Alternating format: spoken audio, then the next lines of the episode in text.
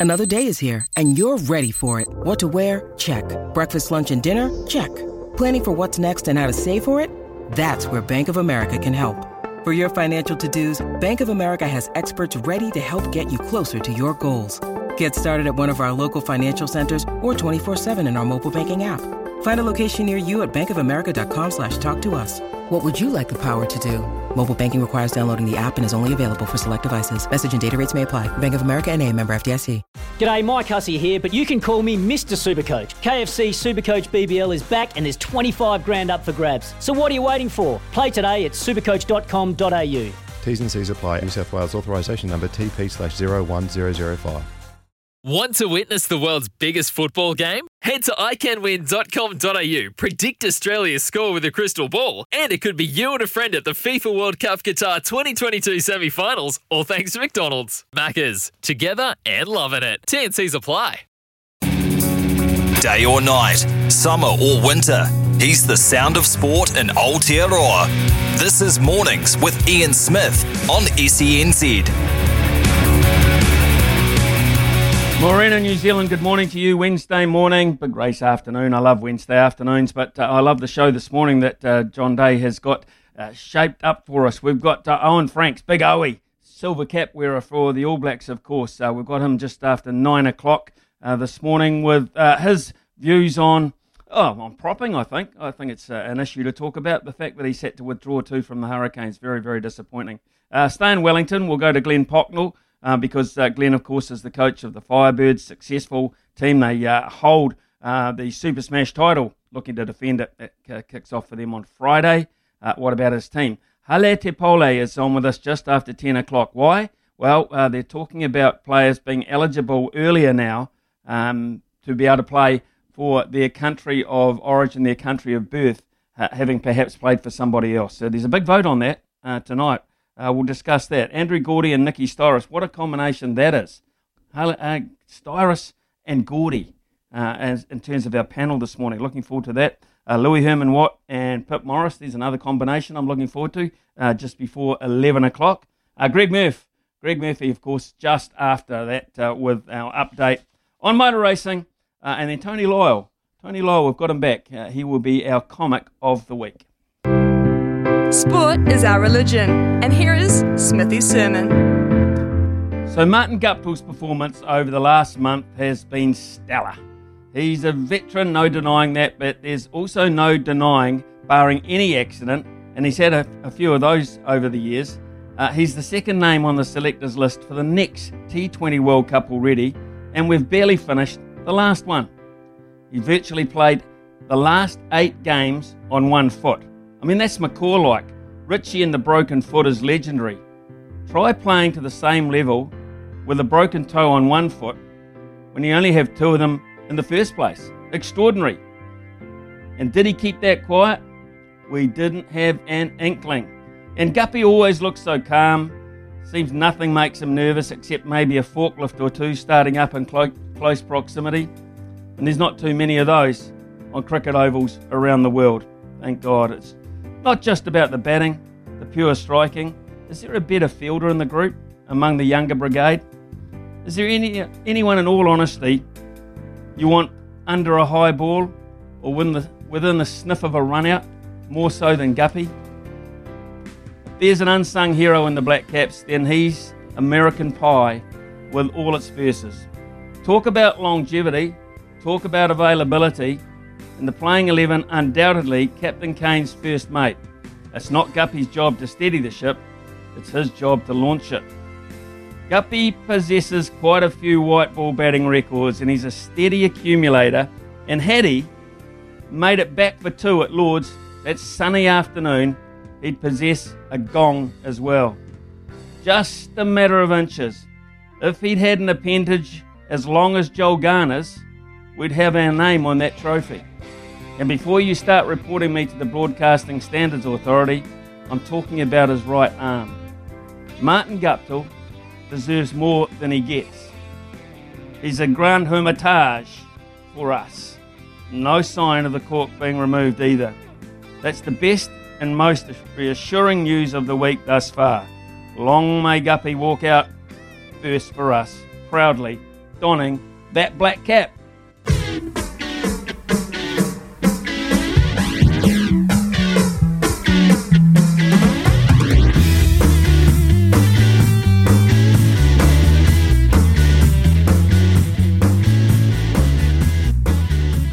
Nine oh six here on SENZ and New Zealand rugby fans, and especially fans of the Hurricanes, were so looking forward to the return of uh, 108 Test uh, prop Owen Franks to Super Rugby this year, All Black 1094. But unfortunately, the 33 year old has injured and out for the season.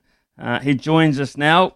Uh, first of all, uh, Owen, uh, thanks very much for joining us on the show. You snapped your Achilles, man, and when you do those, you know it's going to be a long process. how did it happen? Uh, yeah, th- uh, first, thanks for having me on. And, um, you know, second, don't rule me out yet. I know they've said I'm out for the season, but um, I'm doing everything I can to to try get back in a, a timely fashion, you know, whether I play or not. But um, I want to at least put myself in a position where, you know, needed, I, I can play. So that's uh, that's my goal. Um, pretty positive around it. But, yeah, it's just it's actually coming near the end of um, some rehab for a foot injury I had in February. I had, had some surgery over in England and um, was doing some sprint work.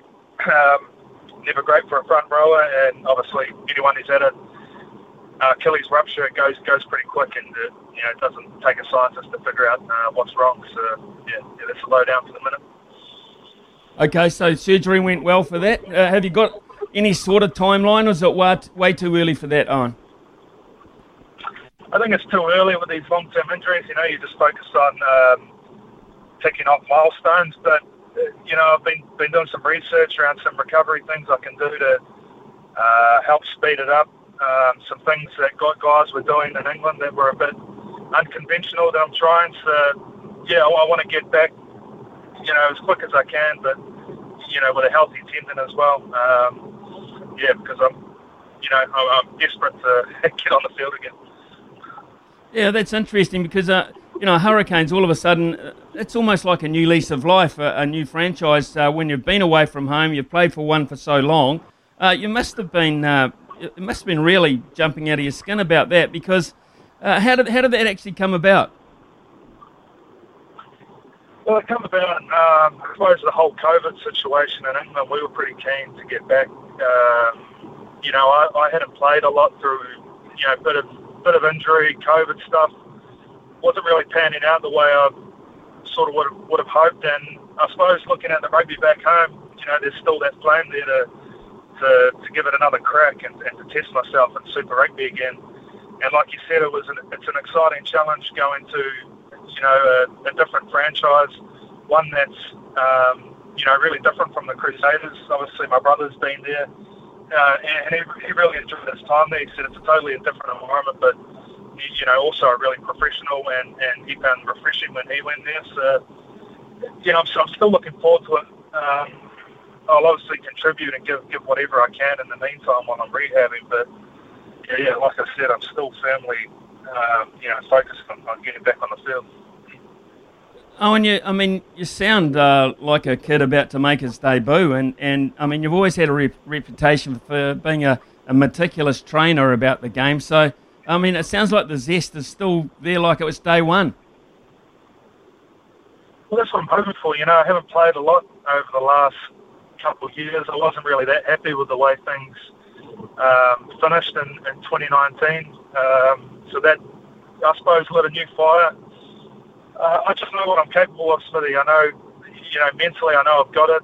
Physically, once I can get everything in line, um, I know it's there as well.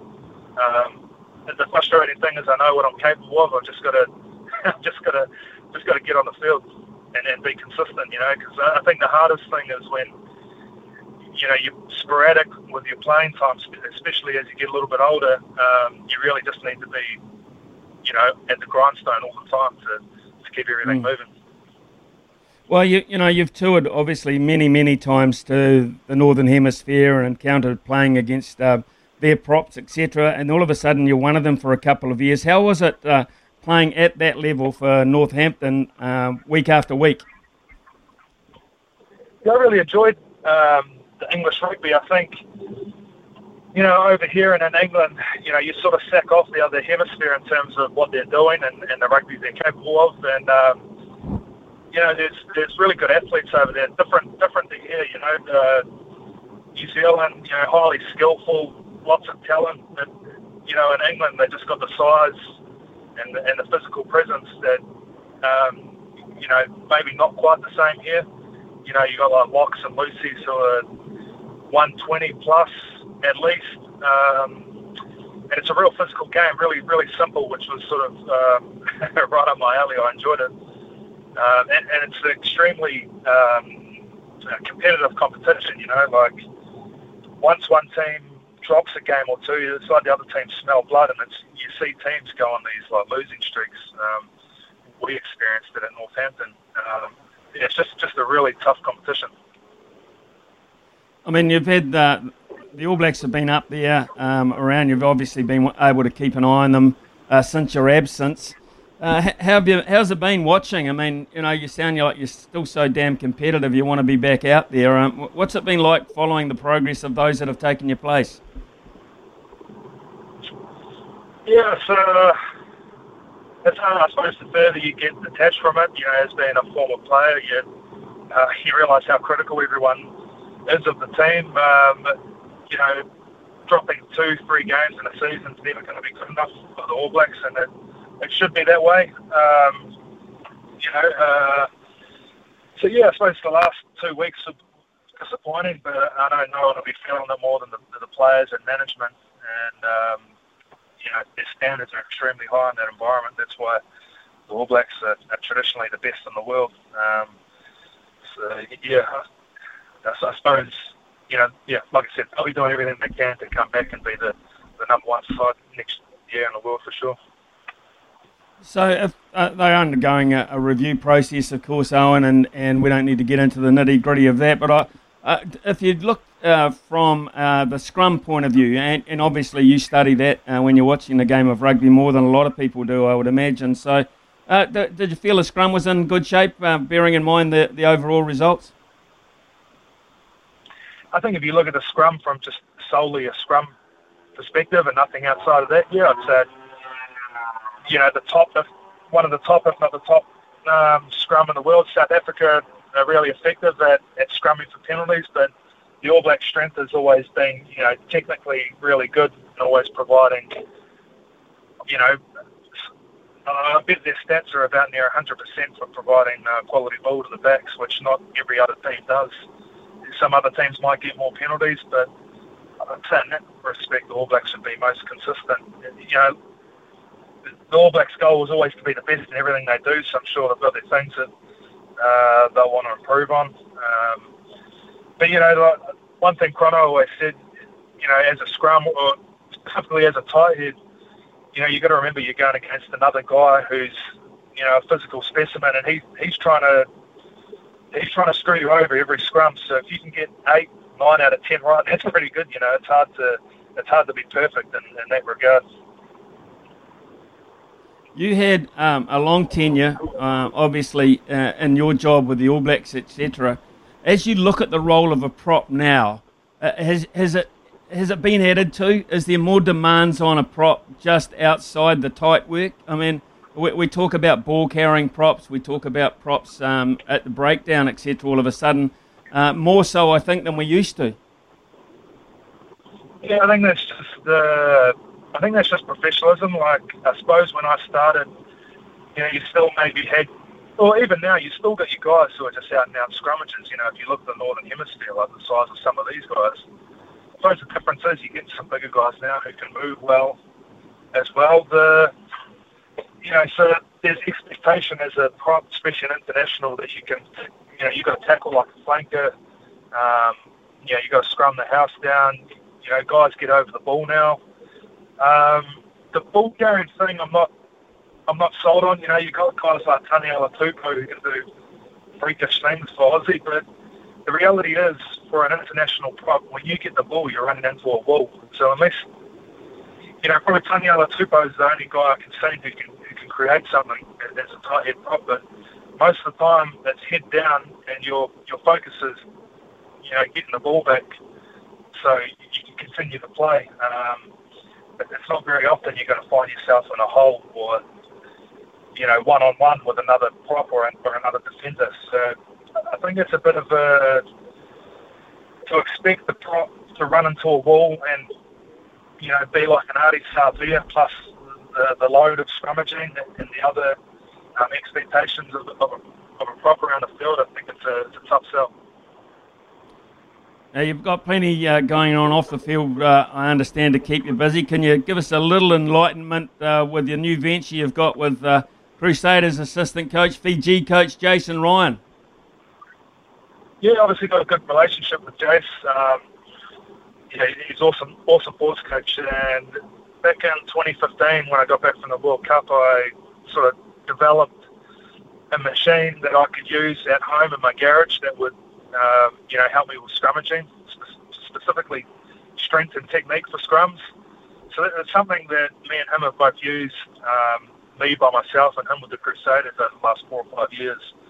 Um, and we just think it's a really good tool to, you know, not only the professional guys, but the thing that I've noticed with scrummaging is, know, you, you go through all these progressions as a kid to get ready for tackle rugby from ripper um, up into tackle you know, you learn how to tackle, but there's nothing there for scrummaging. And and you think when you've got a 12, I don't know what age they start pushing 12 or 13, but you know that's a developing body, and you're suddenly putting putting it under a lot of stress against these massive forces. And if you're not technically proficient, you know, it's it's it's not great for, for these kids. Uh, we've also got in mind that it's a it's a really easy tool, um, you know, to teach kids and you know, anyone from there up how to how to scrum properly with, with safe technique. Fantastic. Sounds fascinating. Um, hey, hey, mate. Honestly, one part of your your rehab, I know you want to get back on the field as soon as possible. A lot of people would like to know um, in terms of NPC rugby. Have you made a commitment there for next year, perhaps? No, I haven't, but I'm available to um, anyone that wants me. I suppose uh, I've got to meet with uh, with the Hurricanes uh, coaches and stuff next week. But no, I'm, I need 100% need to play uh, NPC, and yeah, whatever that's for, then so be it. I imagine your phone's about to start ringing, mate. To be fair, uh, hey, look, it's it's great. It's fantastic to uh, to have you back, and, and sounding so keen to get down, back out there. I'm very excited about it. Uh, and so will all our listeners be as well. Thanks very much for your time this morning. Great to hear you. No, thanks for thanks for having me. Appreciate it, Smithy. Cheers. Yeah, cheers. All the best to you, mate. Uh, Owen Franks, man. Uh, is it, there's an advertisement, folks. Um, need a prop. need a prop that's uh, been one of the best we've ever ever had. Uh, who's dead keen to play NPC rugby? Uh, goodness me. Uh, how long do you reckon that'll last on the open market, JD? Uh, you asked me because you you were hoping he was sort of heading in one direction, eh? You you you were thinking back to Motueka, weren't you? Exactly, yeah. Smithy. Just like you should have returned to Nelson. Smithy, your birthplace. Owen Franks, born in Motueka. We'd love to have him at the Mako, but just like you say, how many teams would love a 108 test pro- a tight head prop with that sort of experience and that sort of attitude, Smithy? Uh, really oh. refreshing. Busting, absolutely busting to get back on the field of play. Um, and, you know, uh, do we need props at the higher level too? I mean, he's not as if he's an old man with that kind of attitude. Goodness me. Uh, would you count him out of the running? I uh, don't think so. Uh, what can we talk about today? Okay, test match tomorrow. Uh, cricket test starting tomorrow. Uh, what about your test lineup? we've had one coming from PD. He said Latham, Ravindra, Williamson, Taylor, Nichols, Blundell, Jamieson, Wagner, Southee, Somerville, Patel. okay, um, look, uh, that's PD's lineup. Don't think it's too far from uh, what I'd have. Maybe two changes there uh, I would have in that particular lineup, but I've got no idea what they're going to come up with. Perhaps uh, you can enlighten us, uh, cricket fans, if you've got some ideas about who perhaps should open the batting with Tom Latham. That would be a good one to start with. Uh, and, and, also Owen Franks. What did you make of that interview? Owen Franks back uh, keen as mustard to get back uh, on the field of play. Uh, there's that one to talk about. Who should be, uh, do you care, but who should be the Australian cricket captain uh, when the Ashes kick off in around about two weeks tomorrow? That's how much they've got to do in such a short space of time, um, the Australian cricket team. Plenty for you to come in on this morning. Uh, double eight, double three. Look forward to hearing from you. From behind the stumps to behind the mic, you're in safe hands. It's Mornings with Ian Smith on SENZ. Yes, a number of texts have come in already this morning. Guppy is a Trojan of a man. Great uh, effort. Uh, Anthony said, yeah, well, he is. He is a Trojan, actually, uh, an unsung. Oh, I think he is an unsung hero. Uh, we, we, we just go past him, and, and the reason why, because, um, you know, uh, we just he just does it all the time, and we get used to it. I think we, we kind of take him a little bit for granted. Um, I'm not quite sure that's the right thing, but we do. I mean, you, you look at that uh, double hundred uh, he made in the World Cup uh, back in 2015. I mean, that, that was an amazing innings. Uh, he's played so many since. And when he's hitting the ball and striking it purely, it's, it's not a better sight. The way he keeps his head down and just hits through the ball, then either looks back at the bowler or, or just stays focused on uh, the ground rather than because he knows exactly where it's gone and how far it's gone. Uh, commentators often uh, remark about that. Uh, oh, look, he, he's fine player. And as I said about the fielding side of things, man, if he's under, if there's a high ball goes up, I pray number 31 is underneath it because he doesn't drop him. He doesn't drop him. Speaking of dependability um, and uh, the flame still burning, how about Owen Franks, one of the greats, uh, says Alistair unreal to hear that, that her flame is still burning within him. Uh, Tim says, let's not panic. In my humble opinion, I don't think the ABs are too far off the pace. If you break down the season, we have really lacked combinations and go forward. Combinations is easy to fix, pick, and stick. Go forward is slightly more difficult to create. I don't think we have any great ball running forward, so I think we might have to slightly more creative in the backs. Caleb Clarke steaming into the line is the key to success. I think it's a defining year for Caleb Clarke. And off the back of that, I'd love to see Jordie punching hard into the back line. Rugby is a very difficult game on the back foot. Go forward is uh, the key to success. Aussie, if you don't go forward as soon as possible, you will find yourself going out the back door. Interesting.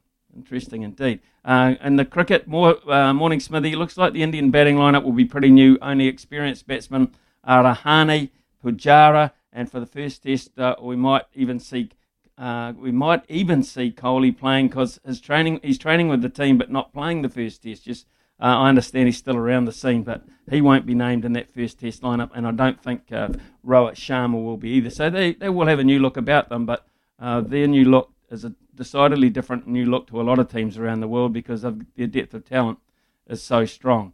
Uh, Smithy, uh, who would you put in as Aussie captain? Slim Pickens, isn't it? Thank God we have Kane. That's from Horse. Yeah, well, uh, um, uh, my, my, I got a theory on this. I, I, if you're ever, ever going to go back to Steve Smith, ever going to go back to Steve Smith, it would be now for me. It, now's the time. Um, I, I, don't know if they can, if they were that keen on Pat Cummins to do the whole five Test matches, they'd have named him already.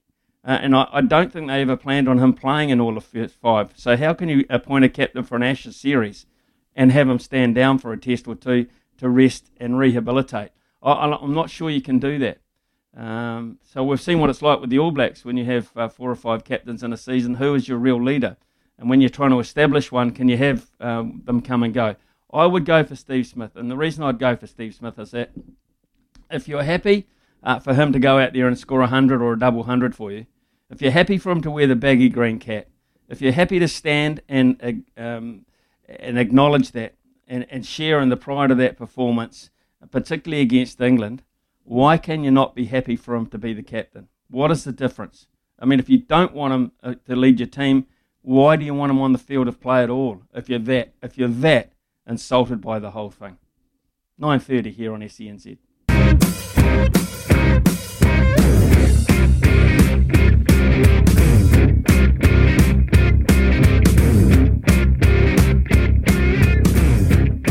9.32 here on SENZ and Cliff from Dunedin has called in this morning. Uh, Cliff, uh, thanks very much for taking the time uh, to get hold of us. What's on your mind?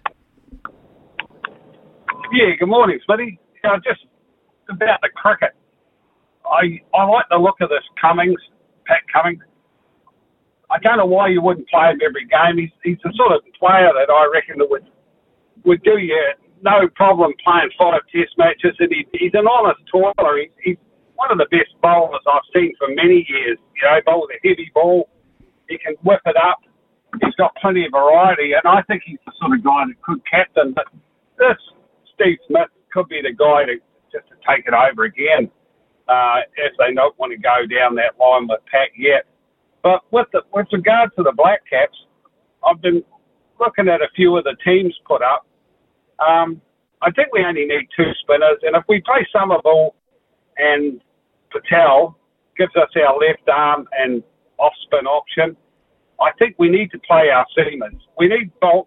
I mean, sorry, we need Southee and Wags and and Jamieson. To me, we've got to keep playing him in these Test matches, and I think he's the guy that he's good enough to bat at seven in this team, and uh, that really gives us a pretty good lineup. If we go with Latham and, and Young, Williamson, Taylor, Nichols, and Blundell at keeping, and then and then Jamieson comes in, it gives us five, uh, two spinners and three seamers. I think Wags Wags is so useful because he can bowl lots of overs and, and he can bowl through the through the innings in any any part of it. What do you reckon? Well, Cliff, I, I think there's a clue in the way they were thinking about the number of seamers they actually picked to be part of this mini Test match tour.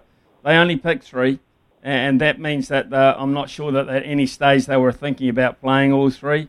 If you were going to play three and consistently look at playing three, then you had to have a fourth one there as a backup in terms of injury. So I think their policy will be to only to play two. Therefore, you have to work out what two over the period of five days are going to be the most value to you.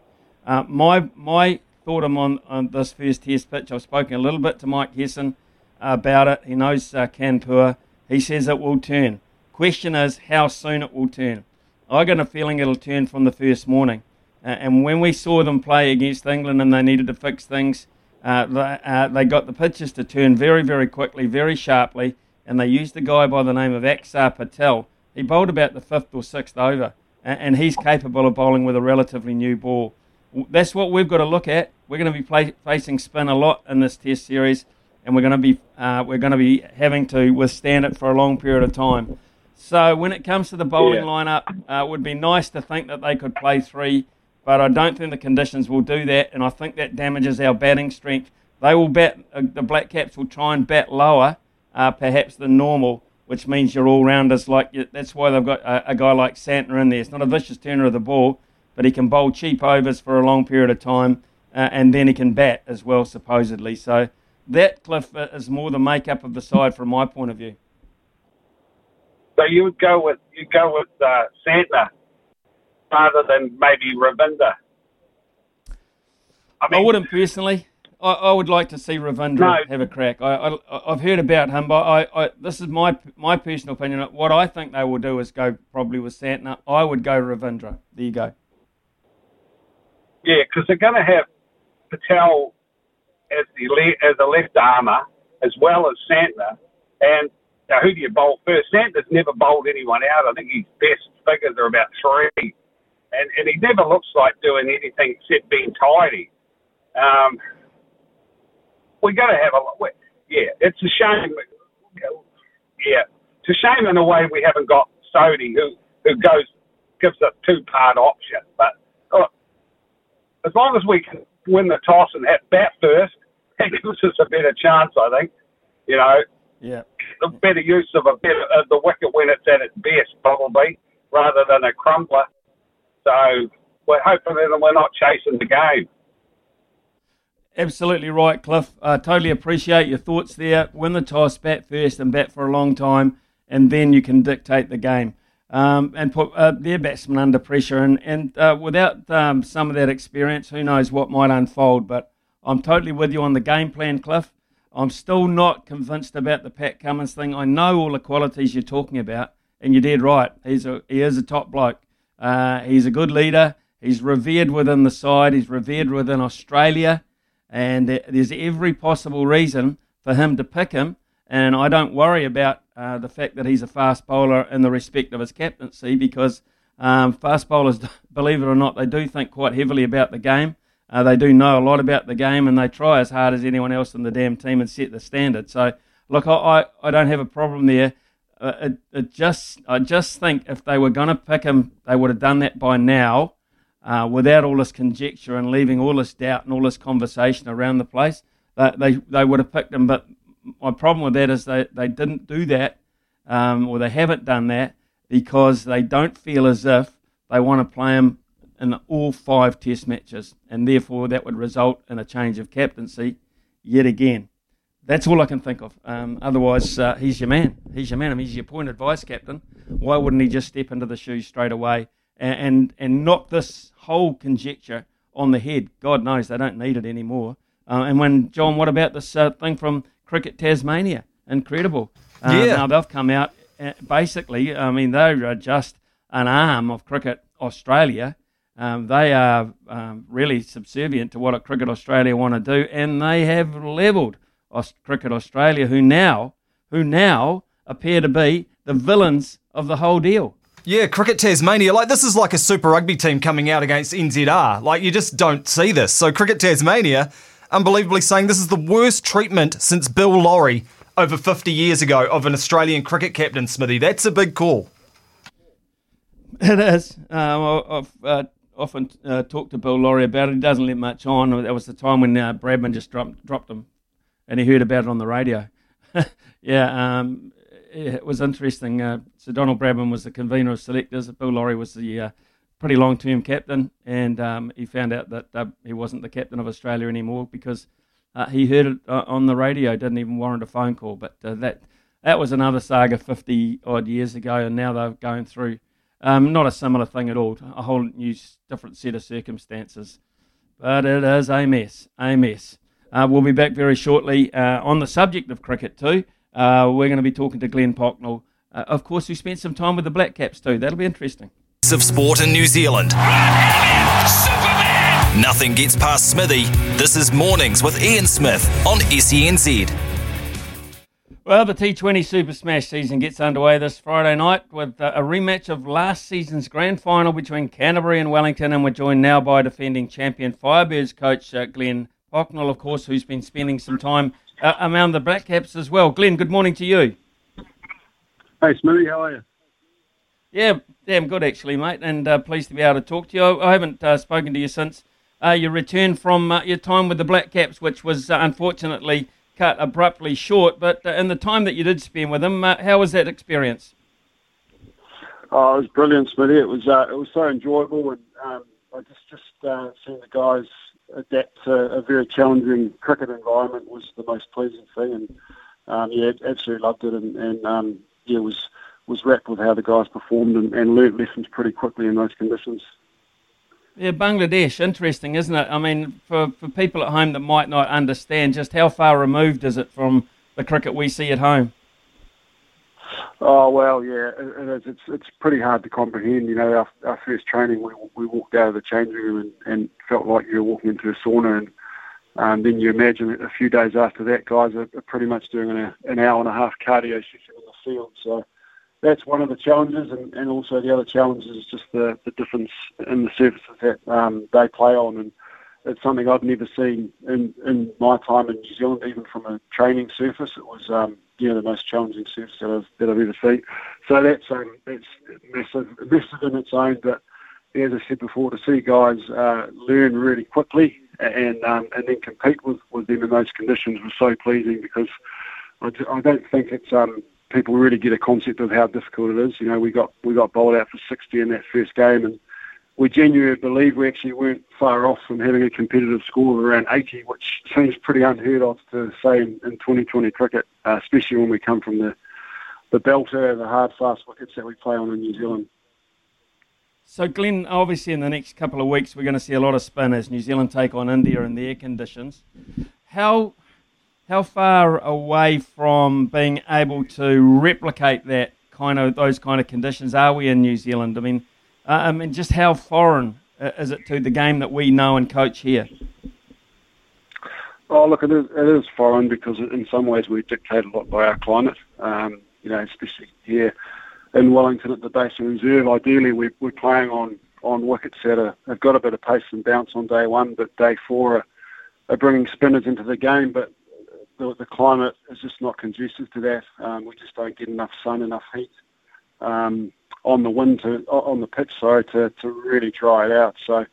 I guess that's one that's one part of it. So we need to be a little bit creative in terms of the domestic game, which which to be honest, the, the ground staff and NZC are, are working hard on and buying into. Um, for instance, last year we, we played a game, a four-day game on a on a on a used wicket from a one-day game, and that certainly did um, bring spin into the games in day three and four, and and that was great. So we just need to be creative in terms of how uh, the pitches are being prepared, um, and I think that's going to help us in the long run. Just uh, having more well-rounded cricketers who can perform in, in any conditions. We know that we're very good in, in these conditions on, on the green wickets, um, but we also want to be, be good on, on the world stage in these challenging kind of spinning conditions that you get in the subcontinent.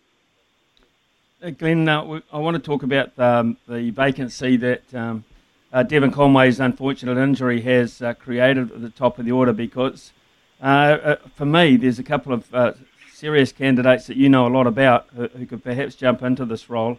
Um, Rachin Ravindra is a young bloke we've seen very briefly in action, but um, we understand he could possibly do that role opening uh, for New Zealand. And then you've got, of course, Tom Blundell, who's done it in the past, scored 100 at the MCG in that role, but is now the test keeper as well.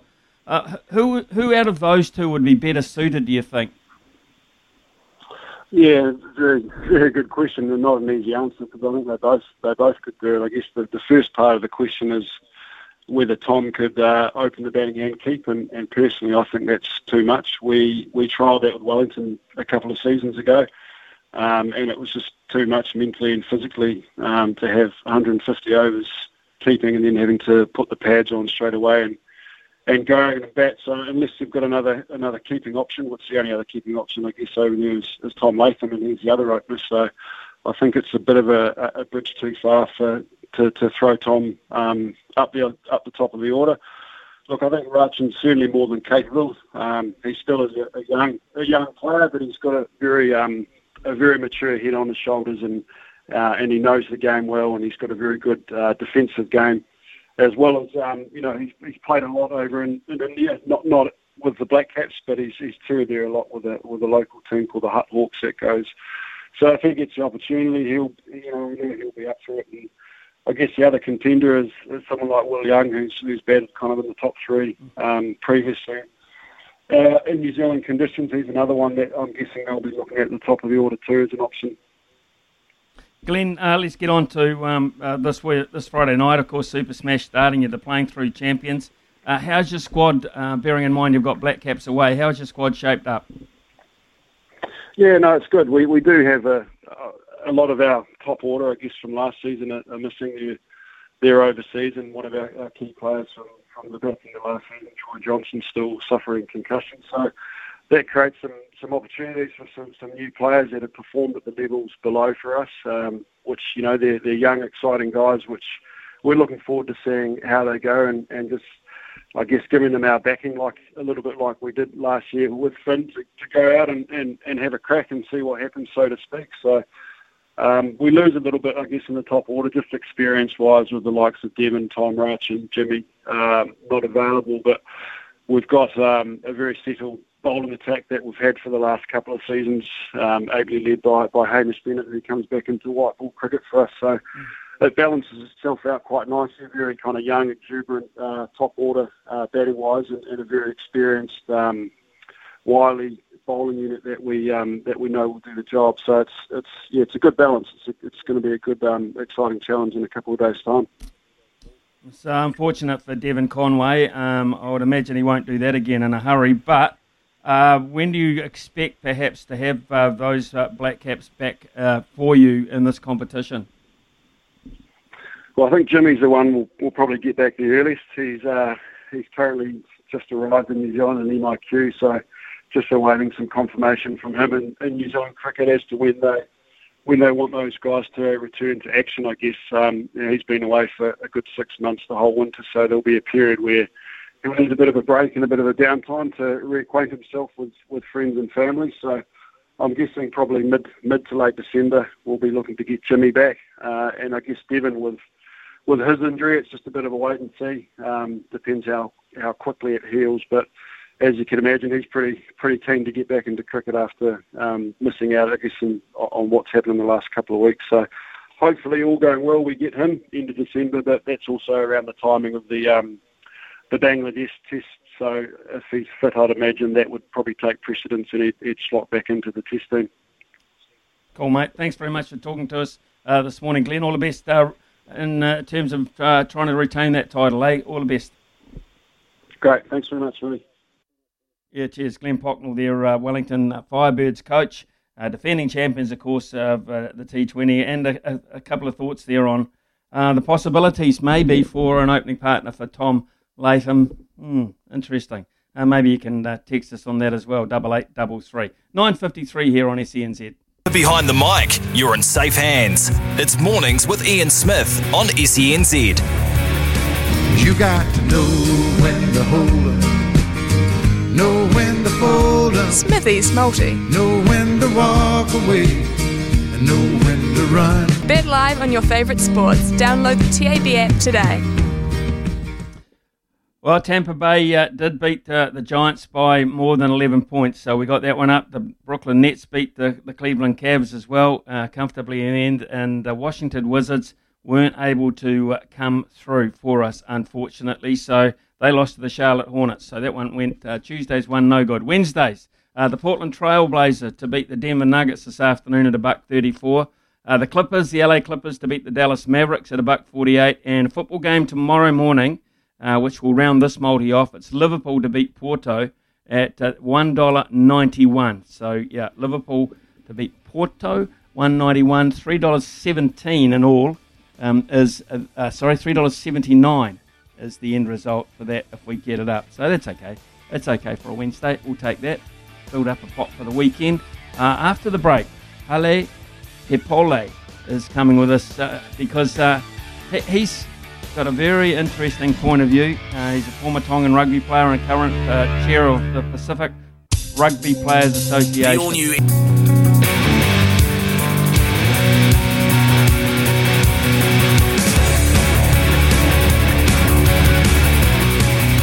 Three minutes past 10 here on SENZ, and World Rugby members will vote on new eligibility rules overnight, which, if passed, would allow rugby players to represent another country after a three year stand down period.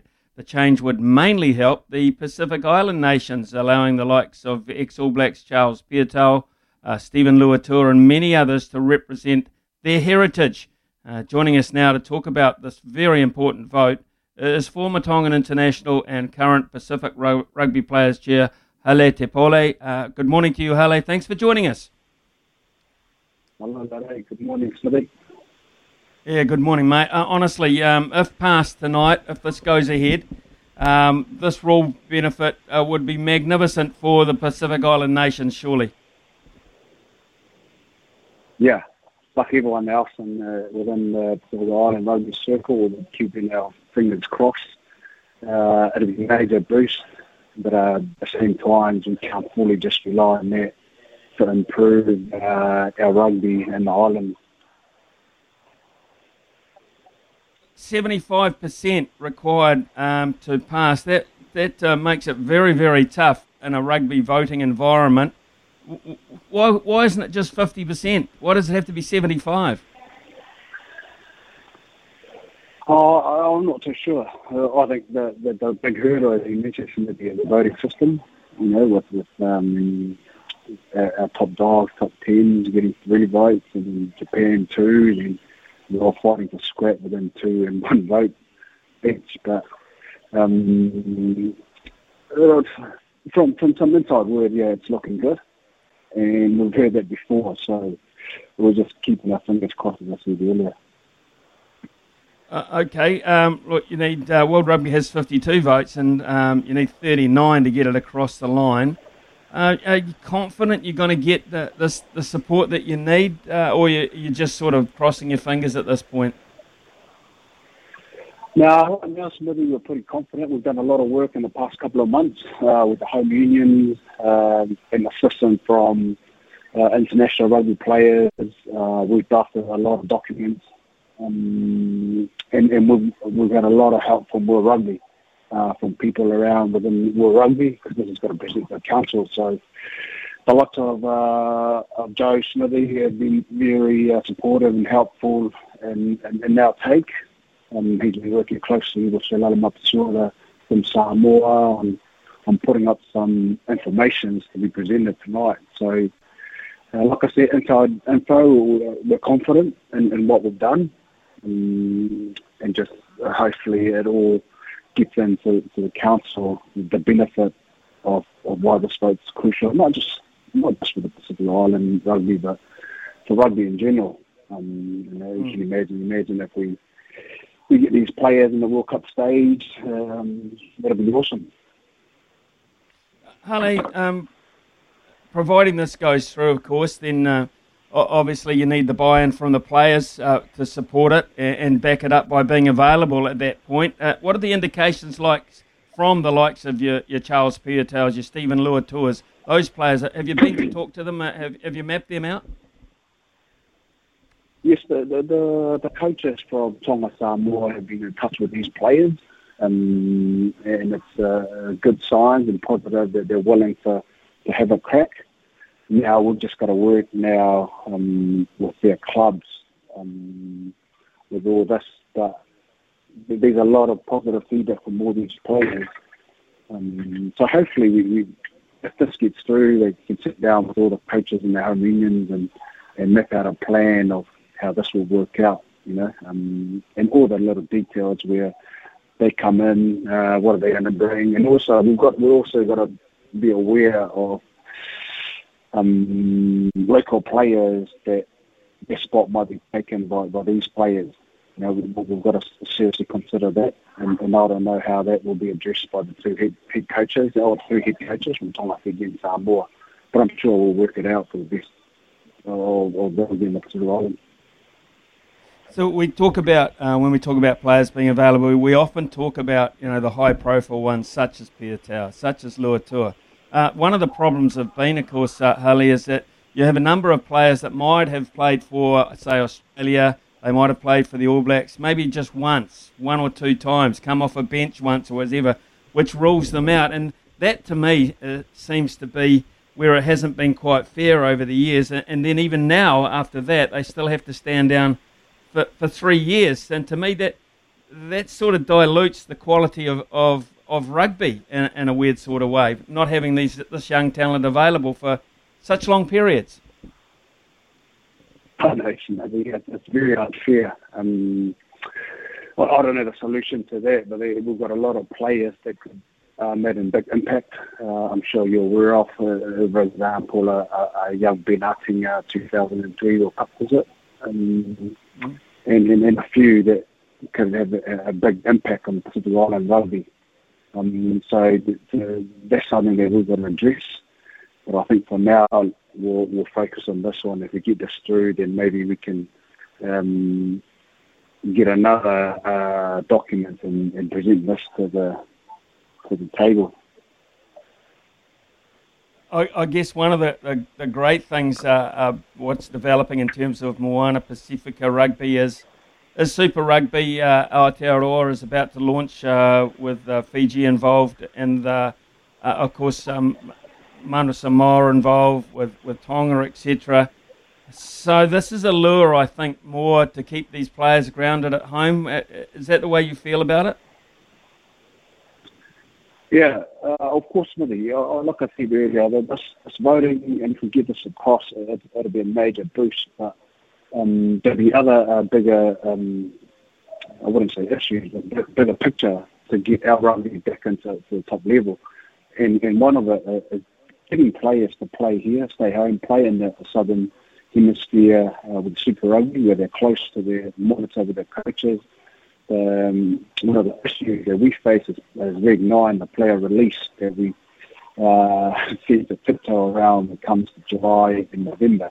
But if they all, majority of, of our players will be determined, so more plays around here, of course, none of talks. And it's easier for the coaches uh, to monitor them and, and, and keep you know, tracking, and it's easier for them to be available for camps and games. I I struggle, Harley, to, to think who would be um, standing in the way of this. To be perfectly honest, I, Who who would be the likely countries that would say no, no, this, this is dangerous. This is going to affect us too great, too greatly. Uh, we, we can't afford to we can't afford to support this motion. Uh, I, I, I struggle to think about too many nations that would be in a position to even want to do that. I know. I, don't, I don't. I'm not too sure yet. We're probably got to be careful, here, Otherwise, we, we're gonna we're gonna um, piss off some other country now just because they vote. But, but I, I, so, so we've just got um, you know, it'll definitely um, uh, up to the to the, to the Six Nations and, and uh, our, our big four unions from here. Um, if they buy into this, but I, from like I said, you know, from what I'm getting, all, all these guys, the the, the, the big dogs are, are voting for it, and, and it's looking good. I'm not too sure what other unions, smaller unions that will compete with Tonga, uh, Samoa, and mid-level would, would take on this. Um, in Africa and Canada, the Canadians, and were saying that. Um, but I'm, I'm sure uh, it's going to be all good by uh, tonight.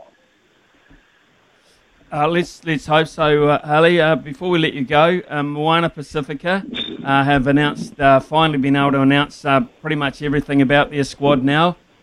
What what did you make of of what Aaron Mauger was able to come up with? Well, I think that they've got a good squad Smithy. Um, as we all know, we're not expecting them to to make the semi-final finals, but it looks like they've got a competitive squad. Uh, they've got a good group of people. People behind the scenes, uh, pushing with us, working hard. Um, with their CEO, Palamato, Kevin Senio, the GM there, and everyone else involved. Um, we, we, our role here uh, from the player and our home union is just making sure that it's aligned why this team has been put up. Um, but so far, so good. So, well, I um, can't wait to see them operate, and um, and, and, and hopefully they do well. So uh, this process tonight, um, you, you sit and wait at the end of the phone. I mean, how how will you find out that uh, if it's yay or nay? Uh, we're probably going to get a, a email direct from that, um, or or we'll wait to hear from from our people, and, and it's a phone call or a, a could uh, message, message on WhatsApp. Um, and we can celebrate tomorrow, Smithy.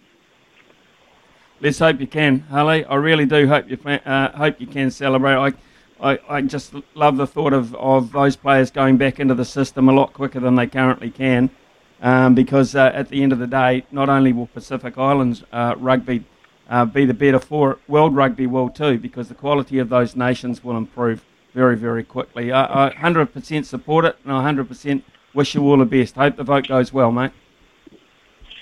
Thank you, Smithy. Appreciate that, mate. Cheers. Ale T-Pole there, folks. Uh, he is the chair uh, for the Pacific Rugby Players Chair. So uh, at, uh, for the Pacific Rugby Players Association, where uh, all those players uh, who are involved there are looking to get back and play some international rugby um, for their countries of origin. Even though they might have played a game or two, they might have had quite a reasonable career with either either New Zealand um, or Australia in particular. I think they're the two nations probably uh, most invested in this whole thing. Uh, so yeah, let's, let's wish it all the best. I, I cannot see a downside to it uh, whatsoever. A number of texts uh, have come in on a number of issues. You might want to um, raise uh, something about that. Are you a for or against it? Can you see any negatives in it? Uh, double eight double three is our text number. 0800 150 811 is the phone number, and of course we've got the panel not too far away. Nothing gets past Smithy. This is Mornings with Ian Smith on SENZ.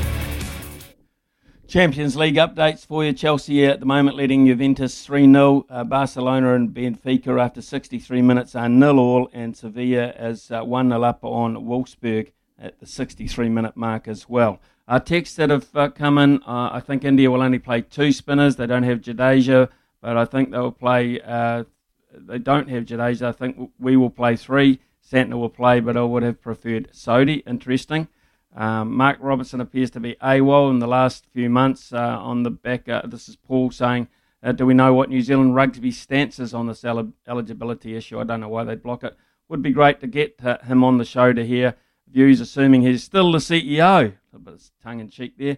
Uh, can you also ask him why the Naki are not being promoted? There's the real reason for the text, Paul. Okay, got you. Uh, I got you there. Hasn't been uh, a test in Kanpur since 2016. Neither spin nor seam has dominated. What are you basing your selection assertions on? If New Zealand can win the toss, they're a great chance to win this game, says JG. Well, I'll be honest with you, my uh, assertions on the pitch and in terms of the team selection come with uh, a fairly long chat I had with Mike Hesson, actually. I don't think there's anyone better placed to know the conditions. Uh, he's been touring around India and those parts uh, now in the IPL, looking at those sorts of pitches in particular, and he believes that this pitch will turn. Uh, and he also, like me, believes that uh, if you look at the structure of the side that India have lined up without uh, Bumrah, without Mohammad Shami, then uh, it looks as if uh, they're going to base a lot of their effort in this test match, in particular this first one, in the spin department. That's all I got. I haven't been there, JG, for a long time. I haven't been to Kanpur since uh, I can't remember really. Uh, so there you go. But I, I, I, do believe it will spin, and even if traditionally it hasn't it hasn't uh, turned in the past, doesn't mean to say they can't make one that will, and they can t- certainly, if they seem to, uh, make them overnight. Big talk, big opinions, the panel. Talk, talk, talk me, yeah. Well, what a panel we've got this morning. Nikki Styris has joined us. Uh, Andrew Gourdie has joined us. We're almost what you'd call teammates, I guess, uh, have been over the years. So it's nice to have them both on board. Uh, shall we start out? I've just been talking, uh, folks, to uh, Hale T-Pole, who, of course, uh, has a vested interest in whether Pacific Island players should be now given – uh, the opportunity to play for their countries of birth, but after a, a three-year stand-down period, at least they've got a, a defined time there, a three-year stand-down period. Uh, Nikki Styris, uh, should this vote go through, should they be able to play for Tonga, Fiji, uh, for Samoa uh, after three years? Morning, Smithy. Morning, Andrew. Um, Look, I, in, in essence, I think it's a fantastic idea. Um, I, I like it. I think that there's a lot of players that uh, miss out on fantastic rugby careers because they either were coerced into going for a trial or played, you know, one game for a top nation and then sort of went out into the wilderness. I think, in essence, it is a fantastic idea and it will do nothing but strengthen um, the likes of the Pacific Island teams, which I think has to be you know, very, very good for global rugby um, on the whole, and especially with the start of, you know, Moana Pacifica as well. Um, where I would change things slightly is that um, rather than just a necessary sort of blanket three-year stand down, I would uh, say if you make it an age-related um, stand down period. So I would say like if you were under the age of 21, for instance, then you would have, say, a two year stand down. If you were under the age of 24, you might have a three year stand down.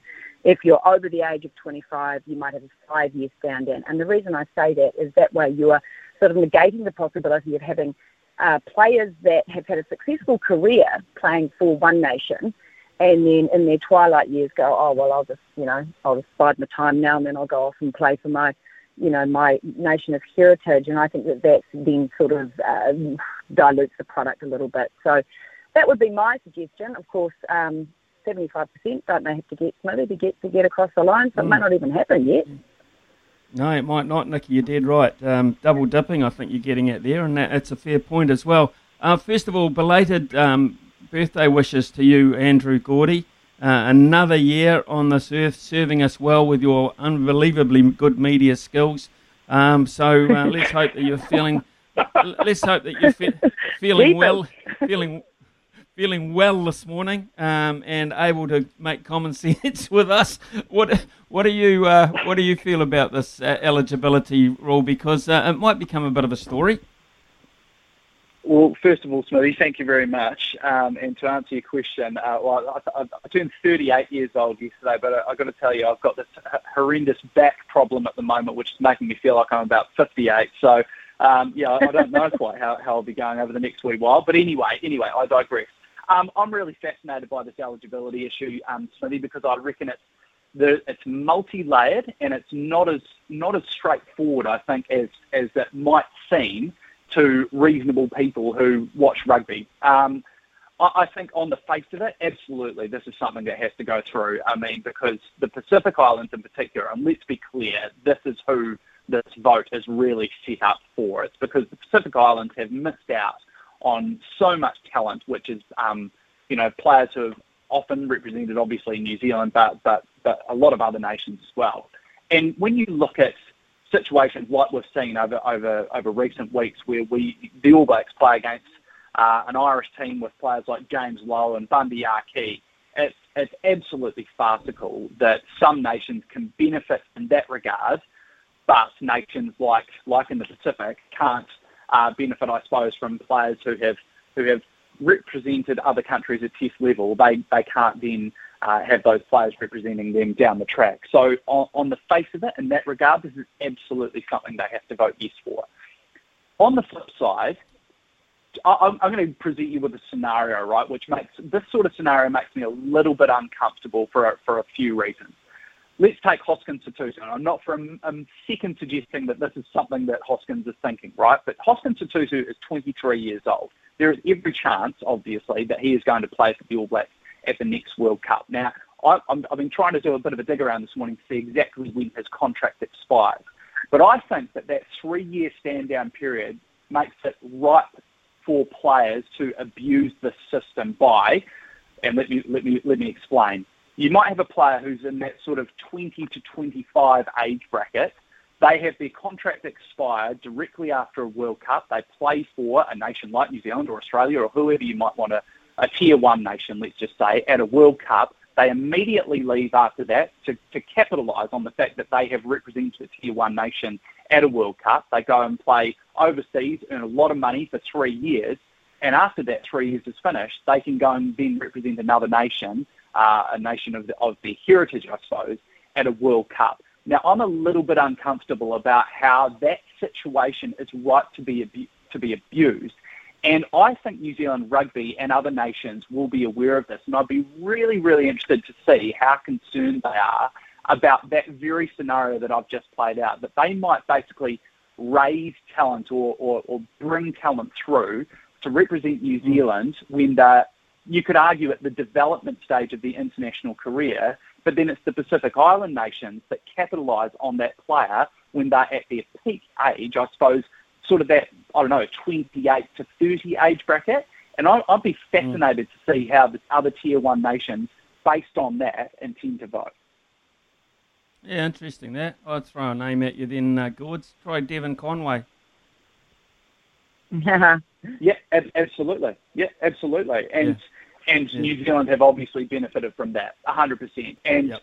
and does that make it right or wrong? I mean, look, Devon Conway didn't didn't play for South Africa, obviously, um, and he he made a made a decision to come and and represent New Zealand. It's, it's yeah, I, I get what I understand what you're getting at. I think it is slightly different. Has Devon Conway abused that that sort of system? I, I don't I don't feel like he has.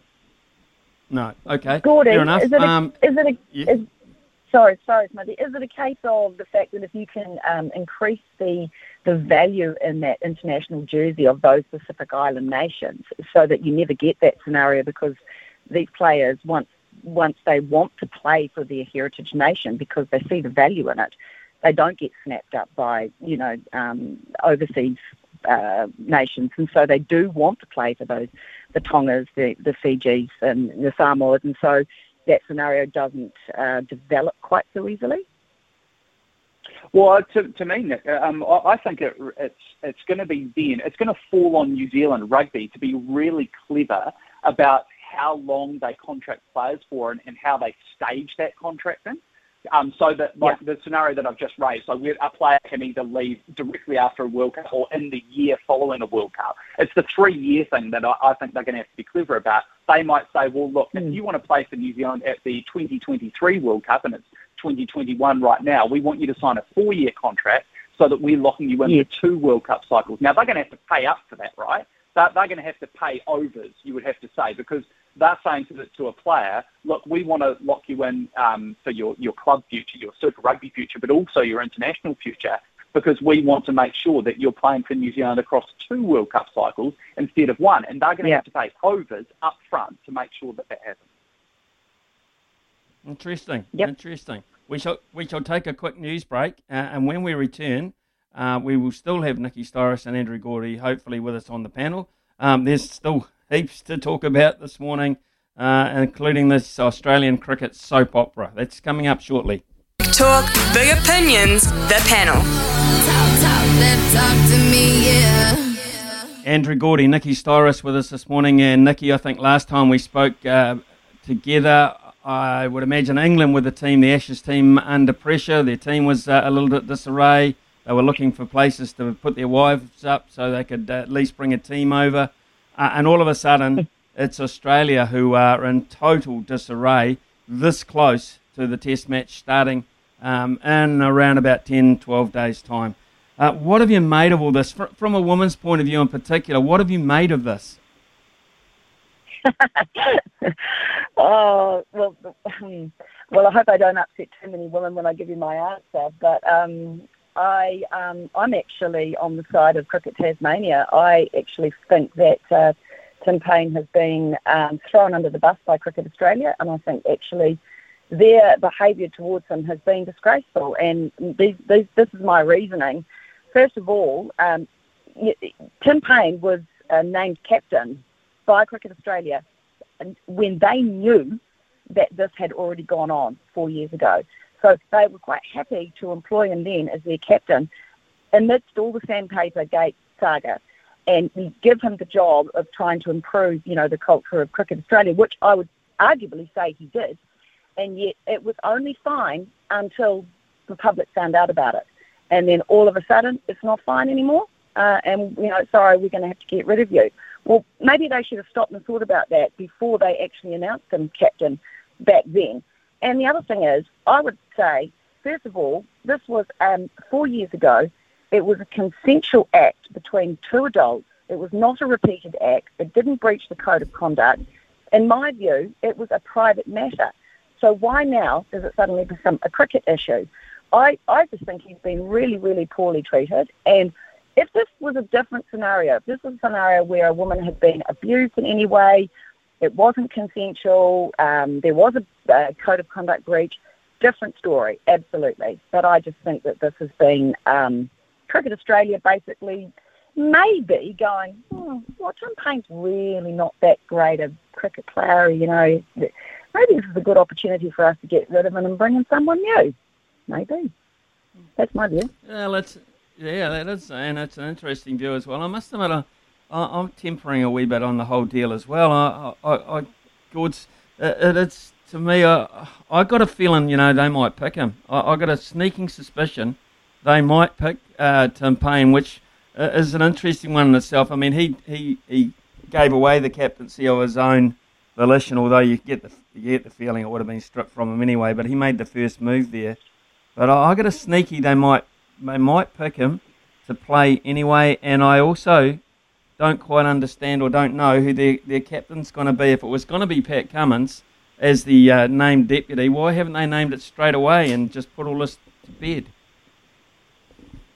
Yeah, that, that's a really good point. Um, like, so, yeah, se- several points to, to cover off there, I suppose. Firstly, on should they pick Tim Paine? Well, I've got to say that one of the one of the funniest things I found, and, and let me make this clear, I think this whole episode is hilarious um, for, for, for Cricket Australia. I mean, what an absolute nightmare for them uh, to be dealing with on the eve of an Ashes series.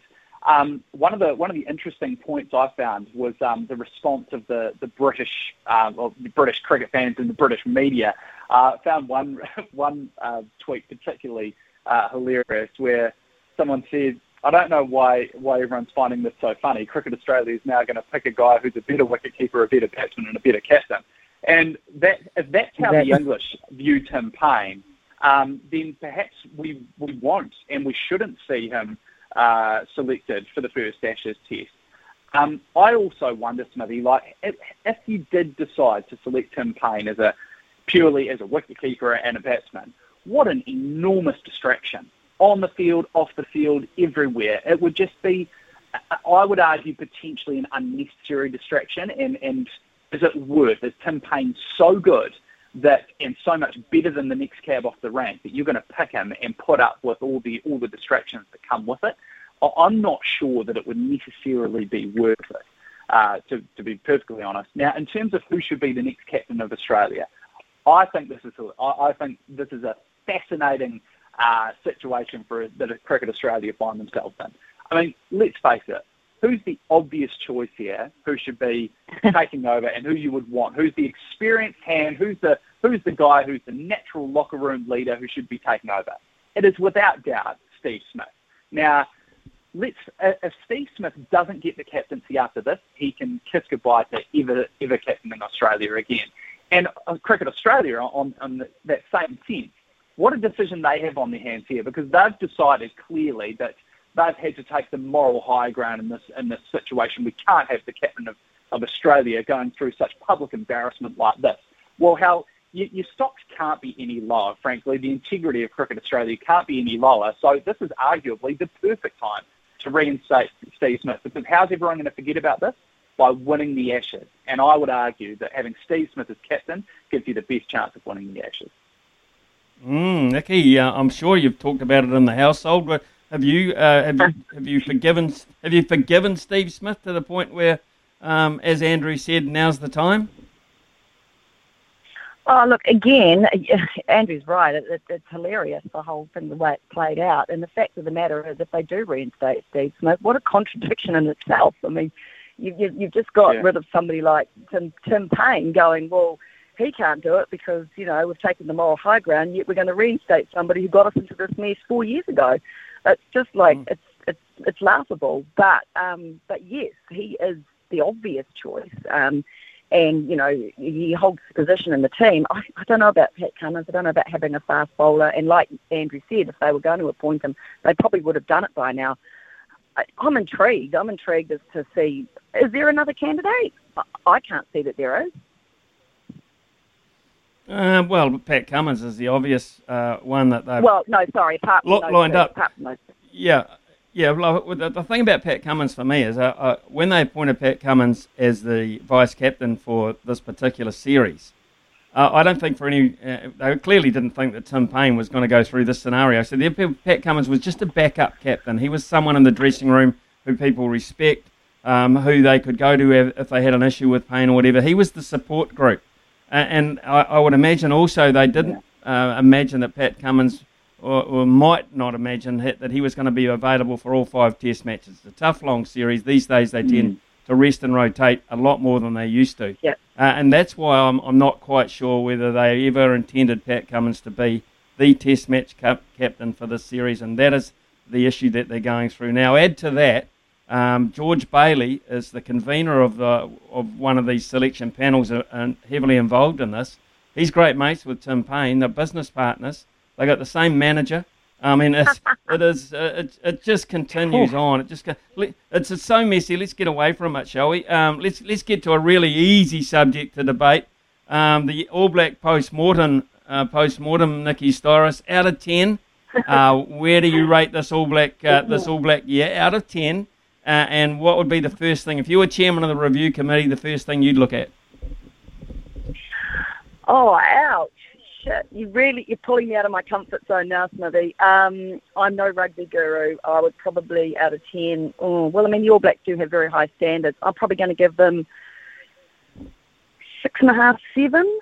Um, I, I, I mean, they still won a considerable number of. Te- I don't know. Shit. Um, the first thing I would do, I don't know. I still have my doubts around Ian Foster. I would love to see Scott Robertson in there. I really would. I'd love to see him have a crack before the next World Cup.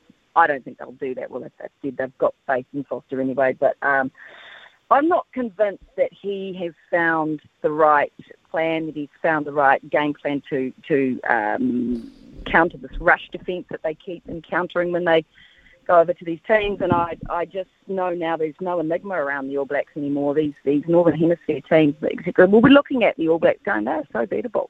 You know, we've just done it two weeks in a row rather than sort of sporadically. And I just think they've got to oh, they've got to do something before this next World Cup rolls around. And Foster says he's had the plan, but I don't know. I'm I'm not convinced. I'm not convinced at all. So yeah, probably six and a half out of ten. I don't know. Gords, Gords, sum it up for us. Come on then. Nikki, I think you're very generous. I'd give the All Blacks five out of ten for this, uh, Oh. this season. I think they have, and the reason is they have they have done exactly the things that we would expect them to do, but haven't overachieved in any sense in terms of how they how they finished the year. So it's a five out of ten for me. Um, I'm I'm deeply concerned about how some of the some of the things we take for granted for for All Blacks teams, and and and by that I mean uh, in terms of physicality, uh, always being the most physical team on the field, and skill execution uh, that is on another planet. Neither of those things have been present uh, for every All Blacks game this year. In terms of the coaching situation, that's a really tricky one for me because I personally, when, when New Zealand Rugby announced that they were extending Ian Foster's contract, I felt like it was the only fair thing to do because at that point, at that point, and I stress that, at that point, Ian Foster really couldn't have done anything else uh, to prove that he was worthy of a contract extension. And then I suppose it was really just a, a question of, are you going to allow this, this man to, to go away for an extended period of time, coach this team, um, without having certainty around his future? Now, you could have argued that if they didn't give him a contract extension, that would have been unfair on him. But now we're looking at it through the lens of they've been away, they've been underwhelming, they've lost two crucial games at the end of the season, and now we're all questioning it, aren't we? Do, is Ian Foster the right guy? Does he have a plan? He says he's got a plan. I can't sit here and confidently say that the plan, that one, he has a plan, and two, that the plan's going to work. And all the while, we all know that there is this outstanding, outstanding coach. He's proved he's an outstanding coach, um, sitting down there in Christchurch, and and that's never going to go away. That's never going to go away. For the next two years, uh, ahead of this World Cup, we're always going to be sitting there wondering whether this All Blacks team could be performing better if they had Scott Robertson at the helm. And that's going to be a massive challenge for Ian Foster over the next uh, the next six months, the next year, is proving to everyone that he can get the best out of this playing group. Andrew Gourdie, Nicky Styris, outstanding, as I suspected that you would be. Andrew, look after your back. Uh, Nicky, you go away and look after your husband. That's all I can suggest. Uh, it is now 10.44 here on SENZ. Uh, when we come back, uh, some text that uh, you've uh, kindly sent in. Uh, and then, of course, uh, we're talking to Louis and Pip before 11 o'clock. From behind the stumps to behind the mic, you're in safe hands. It's mornings with Ian Smith on SENZ. Chris says, How good are these female panelists? Nikki dropping S bombs, Kimberly and Lavina, Lavina telling it how it is, and the lads do a good job too. Excellent stuff. Keep it up, team. Uh, Chris Finn's down. Yep, no doubt about it. Uh, very opinionated. That's why we get them on there, and very honest and upfront too. Love it. Absolutely love it. Uh, would Steve Smith want to captain Australia again? Says Horse. Yes, he would. No doubt about it. Um, absolutely want to. And he's played a pretty cool game, Steve Smith, since uh, his reintroduction into the team. He's dodged any bullets that might have been flying his way. He stayed out of the flak, um, and he's just gone on and done his business, which is uh, about scoring runs. And uh, he hasn't been in the best of form all the time, but certainly still warrants his place in the side with bat in hand. Uh, yes, I think he would absolutely love to captain Australia again. Uh, why is it usually batsmen that captain cricket teams? Well, um, one of the reasons why is is that uh, they, they're sus- susceptible to uh, injury. They are often more available over a longer period of time. I mean, you can predict the batsman could be in the side for the next three to four years. When you look to appoint a captain, you look for that kind of longevity. With a bowler, you just don't know. I'm not saying that they haven't got the brains to captain sides. They very, very much have so, and they're deep thinkers about the game. And often they're the guys that come into the dressing room at the end of the day with an opinion. Why didn't we do this? Why didn't we do that? Um, so yeah, I, I, don't have a problem with uh, them captaining the side. Uh, the issue is always about availability, sustainability, which is exactly the, the thing you need to have in your captain. Uh, 10.51, uh, when we come back, uh, we'll be uh, trying to help you out with a bet for the day. Nothing gets past Smithy. This is Mornings with Ian Smith on SENZ. The loveracing.nz update. Your home for everything thoroughbred racing. Visit loveracing.nz. Racing's biggest fan. Well, it's a Wednesday, which means generally a, a pretty good race day, both sides of the Tasman, and that is the case again today, Louis. Yes, Smithy, it's Tauranga today. The track will be fair and the horses will be fast. I have to be careful with you today. I can't afford to get myself in any more trouble. Otherwise, Joe will have to be in charge of breakfast, and then God knows what will happen. Um, but look, we had Michael McNab on this morning, who tipped us a little bit into Midnight Special in race two. He's riding for Jamie Richards and at a barrier seven, a really nice first up effort. 1200 metres again, which looks like this horse's go. Um, I think it's a pretty decent each way chance at the odds you're getting right now at the TAB, four dollars fifty and a dollar eighty. There are a couple in the, in the, on the card that I was really interested in seeing, and, and one in particular, which Michael McNab again sounded a bit surprised on. Vulture Street in race seven. Had this stable been flying or what? David Green been going super. So it's had the plunge from six dollars to four dollars. I'm interested to know by your TAB rep if there's a bit of a liability there. But Michael McNab seemed to have not got the mail because he thought, ah, that's very interesting. Now, I'll leave you with this for you as well. Tomorrow, so that's a Tauranga today, so there's a couple of nice chances. I mean, there's great even racing right across the card. Um, there's a couple of super race, super horses going around. Pandemic in race number nine, I'll be watching the Breaker Maiden as well. But tomorrow, Otaki, we got stakes racing, and the markets are already open for the Levin Mm. Stakes and the Lucia uh, Valentina Wellington Stakes. And there's a horse going around tomorrow I'm very excited about called Oscilleta for Stephen Marsh. Was huge last start at $3.60 right now. I'll be having some. Okay, thanks very much, Louis. We'll keep an eye on that.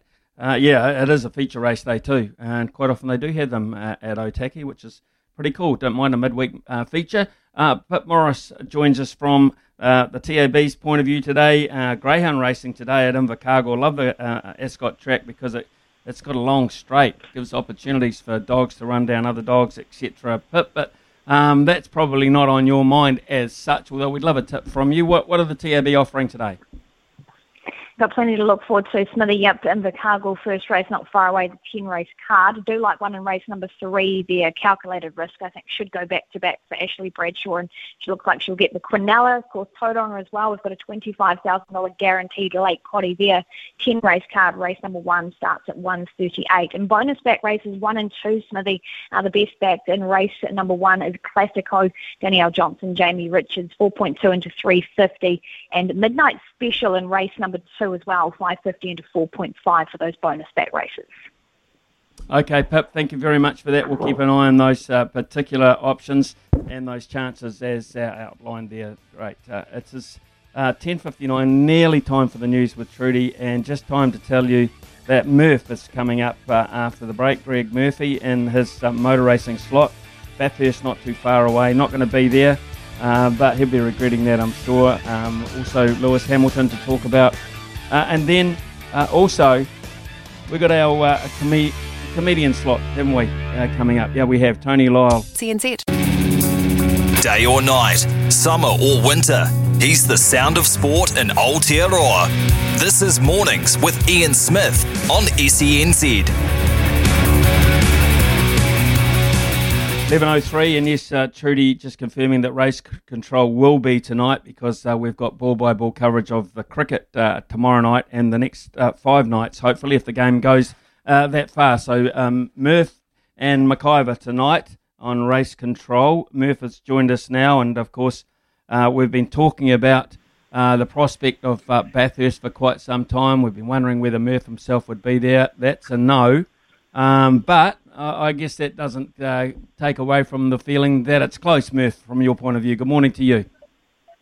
Yes, Smithy, absolutely. It is close, and it's, it's sort of interesting that um, you know it is it's the latest ever running of the the Bathurst 1000 in, in December, but you know it's probably separated itself a little bit more from some of the other sports uh, around the place, and and I think that might actually work pretty well for it this year. Just uh, people will be very much looking forward to it. Last year there was no crowd at Bathurst. It's um, I think it's going to be a pretty much open slather uh, sort of deal this year, so there should be a pretty good atmosphere. And I think um, there's a lot of fans, certainly Australia New Zealand, that will um, should be focused on sitting down and, and spending the day uh, in front of the in front of the box watching the great race. So um, it's sort of got. A, I think it's actually starting to build a pretty good vibe at the moment.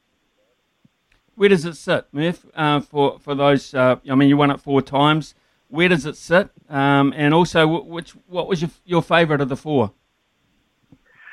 Yeah, it, it's just still sits there. I mean, I, I think more so now than ever as a as a uh, a serious, you know, internationally recognised event. I mean, it always was, but I think, um, you know, just it started to to get more of that kind of flavour to it, and maybe that was helped by um, an event that um, usually runs in February, which is the Bathurst 12 Hour, which uh, brings in a whole lot of international teams to come race there in GT cars, and I think that's uh, just highlighted the event even more because there's more international drivers coming over to do that that are, are realising what a significant place race, you know, race track uh, that it really is, and, and there's more and more people that I think want to come and and uh, participate in the actual Bathurst 1000 than ever before. It's just uh, still a bit tricky at the moment, and, and it does sort of, I suppose, um, uh, still you know, favours those that are driving supercars on a more regular basis. So, I mean, it is it's definitely one of the, the big races on the international calendar for sure. Um, and for, uh, try, you can't really separate the four. I was very lucky to win four, four well, not lucky, but fortunate, whatever you want to put it, uh, win for uh, Bathurst 1000s, and and they were all significant um, for their own reasons. You know, you win your first one, well, that's that's massively significant. The second one we weren't, weren't expecting to win. We were we were definitely a roughie, and we managed to take it out through you know great teamwork and just a great driving combination. And then the third one, um, it was special because 2003, you know, qualified on pole with with uh, you know the new lap record there, and and then the fourth one was back to back with Rick Kelly two in a row. So, you know, there's significance for, for all of them, and hate to try and you know uh, label them um, in, in a in a new, numeric order. Okay, then we, won't ask you to, uh, to do that, Murph. What we will ask you about though is it's it's not just a race. I mean, it, it is it is for those people watching on TV. It's a race as such but it's more than that. It's like a it's like a week, isn't it? I mean, uh, I, I, I, tell us a wee bit about. From my point of view, Bathurst is pretty small itself. So where do you, where do you guys yep. all stay? Uh, is it a is it, is it like you set up uh, motorhomes and luxurious motorhomes, etc.? What, what what is what it is, is it about the little little idiosyncrasies about Bathurst? Yeah, absolutely. You know, Bathurst is um, uh, a reasonably well. It's grown a lot over the years. It's become quite a significant sort of um, you know town in New South Wales, um, city in New South Wales. Um, I don't know what the population is now. It's probably sixty or seventy thousand, something like that, I suppose, in the mm. surrounding areas. Maybe I'm wrong, um, but it, it swells obviously massively during this time, and the amount of people that do turn up there and now these days too, the the, um, the amount of camping that goes on there has just grown over the years. The requirement for it is is just expanded massively, and there's there's literally, um, I think, uh, from last time I heard, there's over twenty thousand campers there now. You know, from the public perspective, coming in and, and setting up. And this time round, you know, it's uh, it's changed a bit because there's the, the event itself is going to be run longer um, to take in uh, more uh, support categories that have been struggling to obviously get some track time as well. So there's a bit of a combination uh, this year of a, a supercars uh, forming with another organisation that runs um, a category called TCR and a bunch of other support categories. They're all sort of combined and put differences aside and, and uh, sponsorships and all sorts of things aside to, to have this massive festival, which is going to be a six-day deal starting on next Tuesday. Uh, so it's it's it's a huge one this year round. But for the teams and everyone, yeah, it's it's it's always tricky, you know, finding uh, accommodation and the like. A lot of houses are rented out. Um, the locals see an opportunity to to make some money, move in with some friends, or leave the area for for a short time and and uh, rent their houses out to teams and and spectators as well.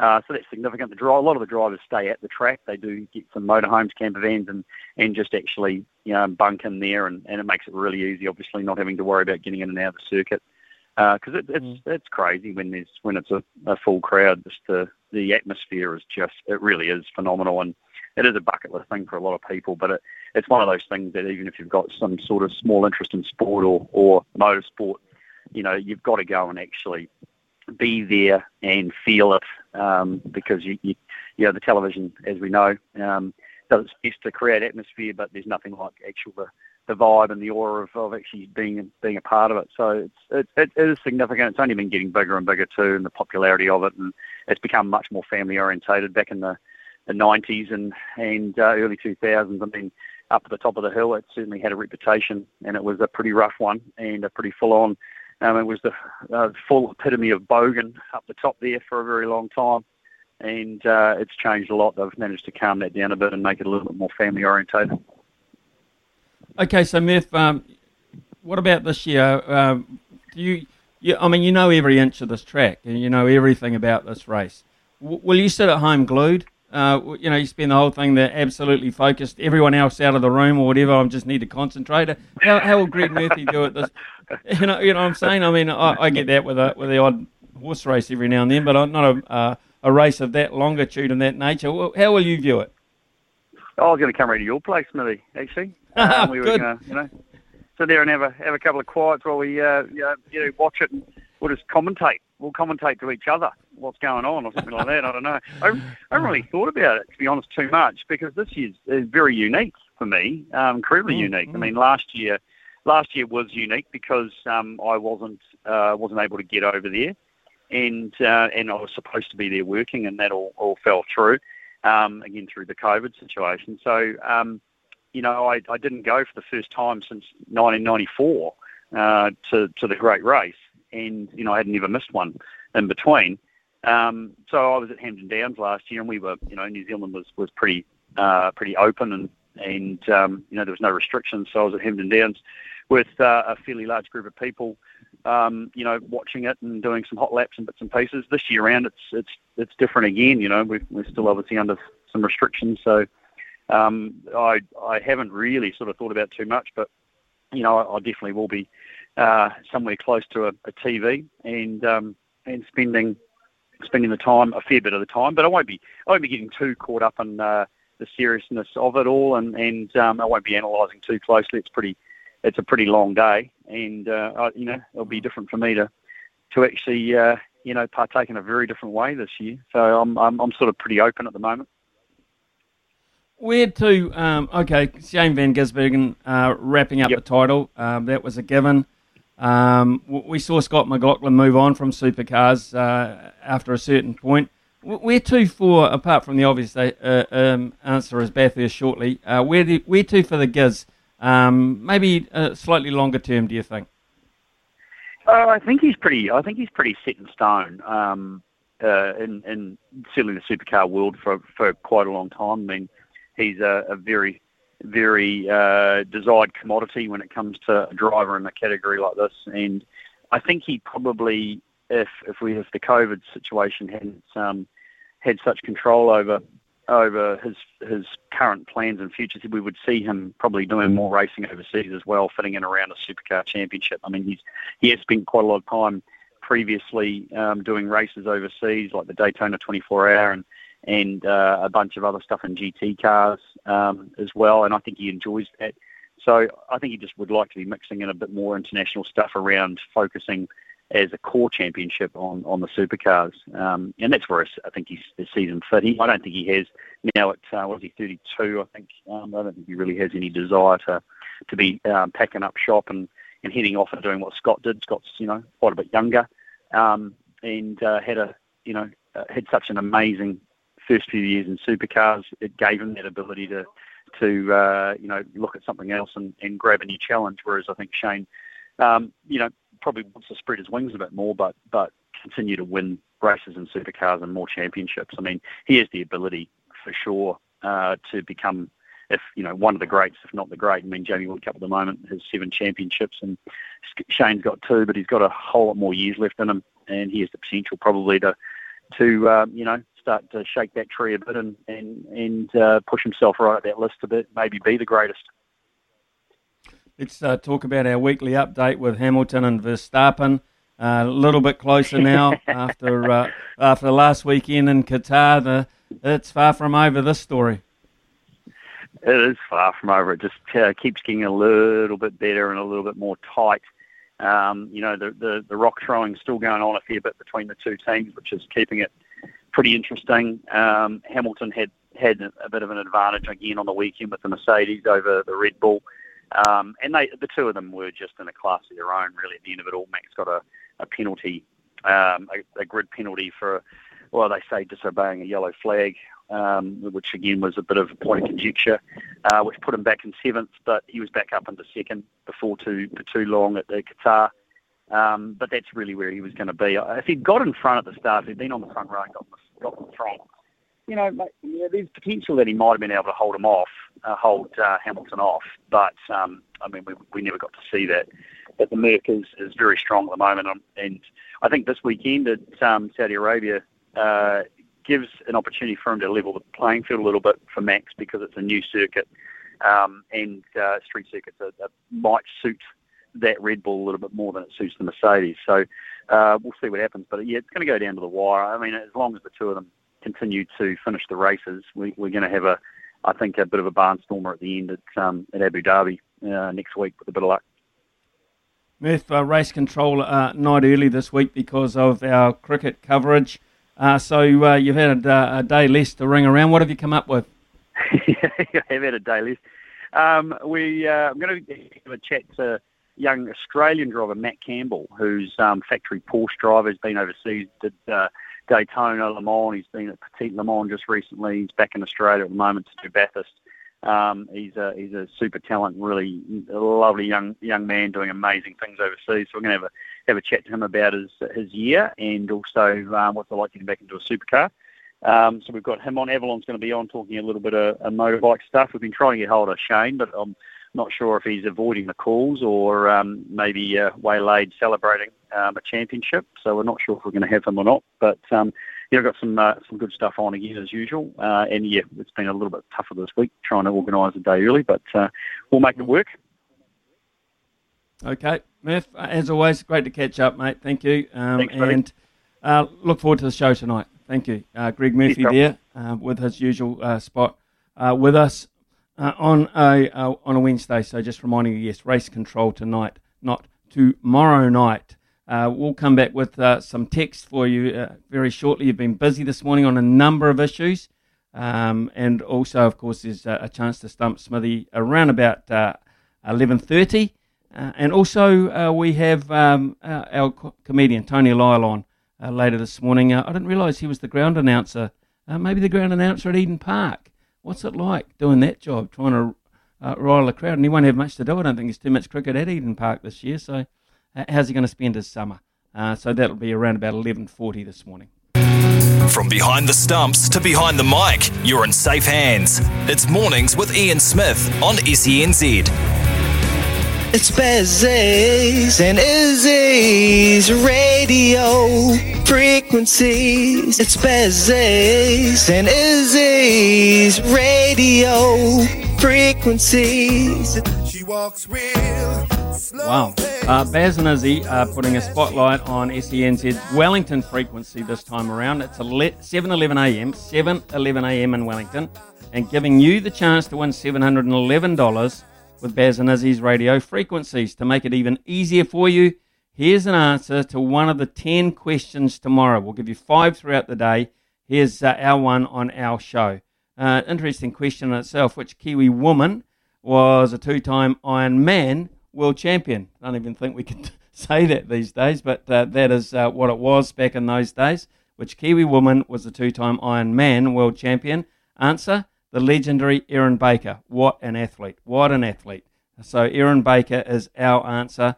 Um, and tune in this afternoon with Staffy, and then uh, later on in the, the day, you've got uh, Kirsty and Beaver, of course, between four and seven, and they will give you uh, answers as well. We'll make it as easy as possible for you to get $711. Lots and lots of texts have come in on a number of uh, issues today. Uh, morning, Smithy. It looks like the Indian batting lineup will be pretty new. Only experienced batsmen are Rahane and Pujara for the first test. Uh, we might even see uh, Kohli playing because he's training with the team. We, we talked about this before, but uh, I didn't realise that KL Rahul was out as well. Now, KL Rahul is a fine player. Mayanka uh, will come into play there. Shreyas Iyer uh, will also come into play as well. So uh, they they won't be a poor batting side as such, but certainly uh, when you look at that from a bowling point of view, uh, you get slightly more encouraged than normally you would if you had uh, all those other players with Rohit Sharma, uh, Virat Kohli, uh, hanging KL Rahul. Particularly if you don't get early wickets, that represents a long, long time in the hot sun in the field. So, um, pretty cool, pretty cool in that regard. Um, there's a really quite a sizable one that's come in um, from Tyson. New texter for me, Tyson. Anyway, thanks very much for doing that. Uh, let's be honest, New Zealand has the most to lose from the Pacific players playing um, uh, after the ABs. Two awesome points. First, Gourdie's point on contract periods between World Cup cycles. Second, Nicky's on making the PI, uh, Pacific Island jersey more attractive. On that, imagine a Joe Schmidt or Razor coaching a Fiji, Samoa, or Tonga. Uh, that combined with players uh, perhaps choosing their country of heritage over the ABs would be deadly. Yes, it would be, probably hinder their Super Rugby pay packets, perhaps, but there is always the European clubs great opportunity for players, but also for coaches, for Aaron Mauger, etc. Great for the game of rugby. Uh, Cam has come in and said Razor is a very good Super Rugby coach. What makes anyone think that he will be a great All Black coach? And what makes people think he can change it all in two years? When has an All Black team in the professional era been on the road for 14 weeks straight without family and friends? They will bounce back next year when hopefully they are able to travel uh, away from home and play in front of their loving fans. Cheers. Cheers, as always, uh, Cam. Um, also, um, here's an, an, interesting one too.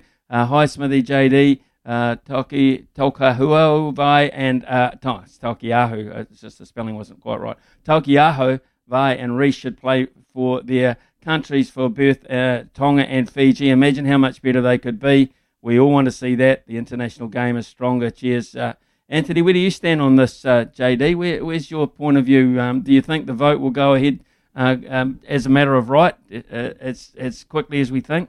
Yeah, it's an interesting one. Having to get 75% for something to pass is a new one for me in democracy, Smithy. I always thought 50% was good enough. And then the weighting of the votes, like Italy are crap at rugby, right? They, they hardly ever win.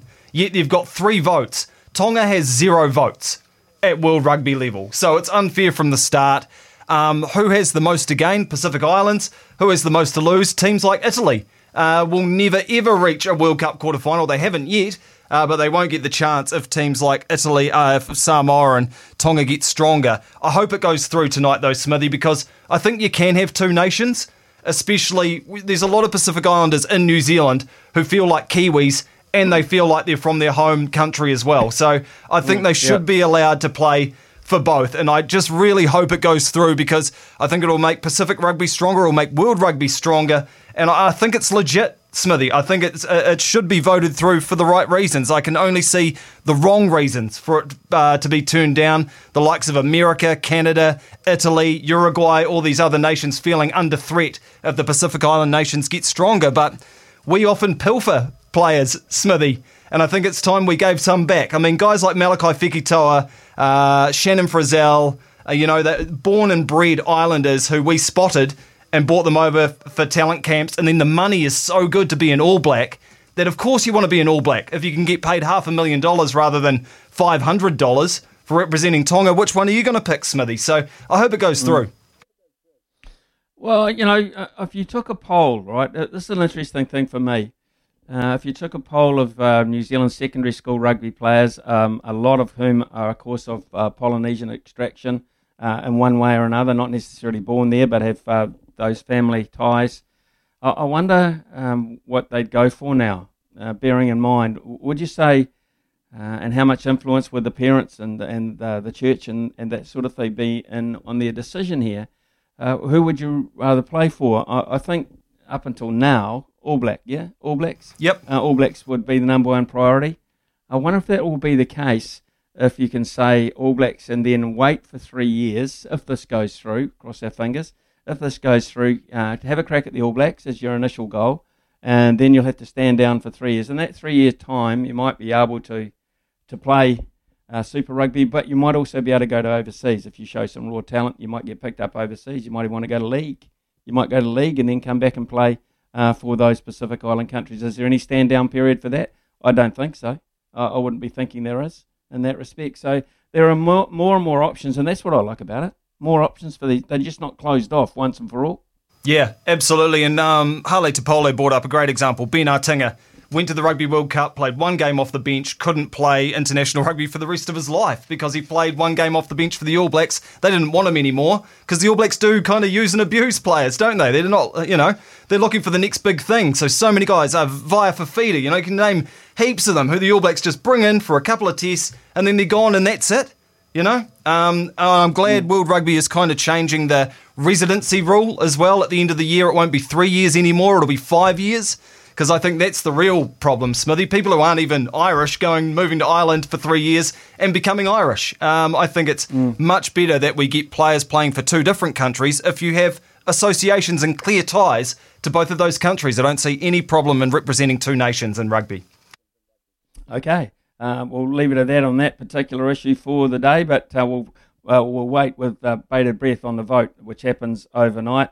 Uh, one final text before uh, eleven thirty. Uh, John, take a note of this. To you too, Brian, will you please, uh, and pass it on to those the powers that be within the company. Can we please cut that introduction out? Izzy should not sing. So can you take a note of that, please? Noted, note that? noted. Uh, okay, noted. In the meantime, uh, can we go uh, to uh, 0800 150 811, folks? 0800 150 811 as we head towards the news with Trudy. It's time to ring up and stump Smithy. Ian Smith's had a good match here. Stumped by Smithy. Ian Smith really is top class at his job. It's that time again. 50 bucks from the TAB and some Sleep Drops Daytime Revive, New Zealand's only specialist range of sleep and stress support supplements. And it is a quiz, of course, where you're up against Smithy. And if you get one wrong, he can stump you. Jared from Christchurch. G'day, mate. G'day, John. How you going? Yeah, blimmin' good, thanks, mate. Yourself? Yeah, not too bad. I thought I'd better come back on the show uh, and, and genuinely uh, beat Smithy this time after he uh, nicely gave me the voucher last time. Ah, yes, of course, Jared. Yeah, yeah. You got Smithy on a good day then, when if he's giving things away without getting things right. He normally likes people to get things right to give away things on this uh, competition. Fair enough, too. All right, mate. Let's have a look at the categories: soccer, rugby union, and tennis. Which one of those do you like? Oh, uh, we'll go um, rugby union. Rugby union. Yeah, how are you feeling at the end of the season? Well, we asked our panelists uh, today to give the All Blacks a score out of 10. What would you give them? Five. Five. Yeah. Not terrible, but not great. Yeah. Let's hope you get more than five. much. Well, you just need three out of three here. Let's go. Okay. Question number one. Which New Zealand team has had the longest Super Rugby title drought? Not of all time. So who was yeah? So who was the last New Zealand team to win a Super Rugby title? Uh, Auckland. One of the worst things I have ever seen done on a cricket field. Is my question clear, Smithy?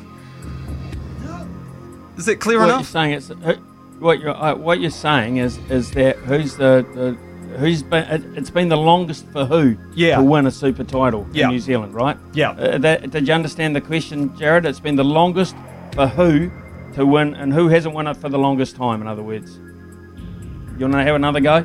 Because I think the Blues maybe Yeah. picked up one last year. Or this year. Yeah. This year. Yeah. Yeah, sorry, I might have. Want to have another go, Jared? Yeah, I was a bit Yeah, confusing. Okay, we'll get because we're good buggers. We'll let you have another crack. Thanks, guys. So who, who will it be? Um, uh, Waikato.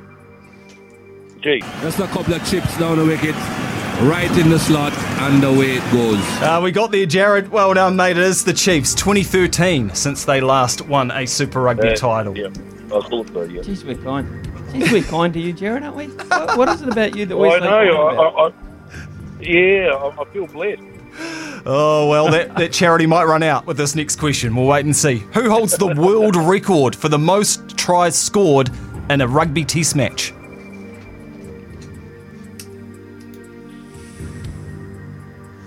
Uh, the most tries in a rugby test match. Uh, Mark Ellis. Just a couple of chips down the wicket, right in the slot, and away it goes. The Orange Juice Man, former Auckland Warrior, and of course, Smithy, you'll remember his six tries. Against Japan? wasn't it? Yeah. Sure was. They reckon if he passed it that day, Jeff Wilson would have scored 10. so good on you, Mark Ah, Ellis. You're still right. on the record books. And you're still alive, Jared. One question right. Wow. Good to see, mate. Last question. France are many people's favourites for the 2023 World Cup in France. Where are France currently ranked in the World Rugby rankings? Three. One of the worst things I have ever seen done on a cricket field. Smithy, chance for a stumping and a jackpot for tomorrow. No more charity for Mm. Jared. No, no more charity. Uh, this is a genuine attempt here. I'm going to say we're, we're uh, we are uh, now down to number two. I, I know that for a fact. Uh, so does that make France number one? One of the worst things I have Oh, ever seen God. done on a cricket field. They maybe should be, uh, but the Springboks are still one. We're two. England are three. Ireland are four. And France are number five, which means that Jared, Five. you do walk away with 50 bucks from the TAB, but no sleep drops for you. Yeah. oh, you're jammy, mate. Well done. I am, and I, I, I, I genuinely won this time, Smithy. You did, uh, you did it, unfortunately, um, and uh, I'm not, I'm not that happy about it, mate. So I'm expecting it sometime in the future, sometime in the future, Jared. Uh, you're going to call through, and we're going to nail you. All right, that is an absolute vow. I look forward But to it, in the mate, mean- and, uh, Yeah, look, so do I. Look forward to it. Uh, hey, in the meantime, stay on the line. Brian will get your details. Uh, and uh, yeah, well done. Spend for, spend that fifty bucks wisely. All the best with that. Uh, we're going to come back with um, uh, one of our uh, very very popular comedians after the break, uh, Tony Lyall. And uh, he shares the same name as a former MP, doesn't he? Tony Lyall? Yeah, I think so. Uh, but anyway, we might ask him about that, but also uh, how he racks up a cricket crowd. That'll be interesting. This is Mornings with Ian Smith on SENZ. Sports, no joke. We like sports and we don't care who knows. From Wimbledon to the Astrodome. We like sports and we don't care who knows. Football, football. He's a headline hunter with plenty of trophies to his name, and news outlets can't get enough of him. A James Bond style police chase has been captured on film on the River Thames. But is this cunning comedian just out for a laugh? Or is he an attention seeking idiot sabotaging sports? And joining us from his home in Kent, England is Jarvo69. Jarvo, mate, we've seen the coverage on the sports events, but what was being said when you got spotted? Uh, I'm, well, I was standing around for ages, and then there was a woman that was just like, like, who is this guy? she came like running over to me. She's like, excuse me, you can't be on the pitch. It's like, excuse me, how dare you? I'm one of the players. She's like, no, no, no, you can't be on the pitch. And she started calling more people over. But the camera, once the camera got past me, I was like, you know what? I've been on TV, so it's all right. That is Tony Lyall interviewing uh, Jarvo, 69, Jarvo, funny in itself, uh, on the project. Uh, Tony, uh, what did you make of Jarvo? Uh, uh, g'day, Smithy. Hey, uh, he was an interesting character. Eh? You just don't know quite what, what he's doing it for. I mean, but I mean, you can't deny the things he's done. You know, I guess as a, as a non-sportsman, I've always dreamed of getting out there on the field. You know, one day. And if you don't have the ability that you know someone like you might have, then you've got to do it the way any way you can. And if that's dressing up in the outfit and jumping over the uh, the fence in the outfield and running on, um, then so be it. God bless him. Uh, I mean, he's a cult figure now. I mean, uh, I would imagine administrators uh, hate him, absolute hate every bone in his body. Uh, but the crowd love him. They love his gall. Uh, and I- can't what what I can't work out. I mean, I go to a lot of grounds and we get lectured on the stringent nature of security and where you can and cannot go. And this guy just strolls past everyone, everywhere. I, I can't get it. Yeah, well, um, I um, do some work for the Black Caps as the, the match day MC, so I'm walking around the ground just doing uh, throwing stuff up on the big screen with people in the crowd, and I've got you know a full lanyard on me saying that I can get onto the wicket, and I am constantly stopped by security and constantly asked um, to get out of where I am, and tell, and I have to keep explaining to them the whole time. Oh, mate, no, no, I'm allowed to be here, you know. And I'm, I've got a cameraman beside me, and I'm holding a microphone. Uh, I don't know. Mm. how he does it. It's it's it's unreal.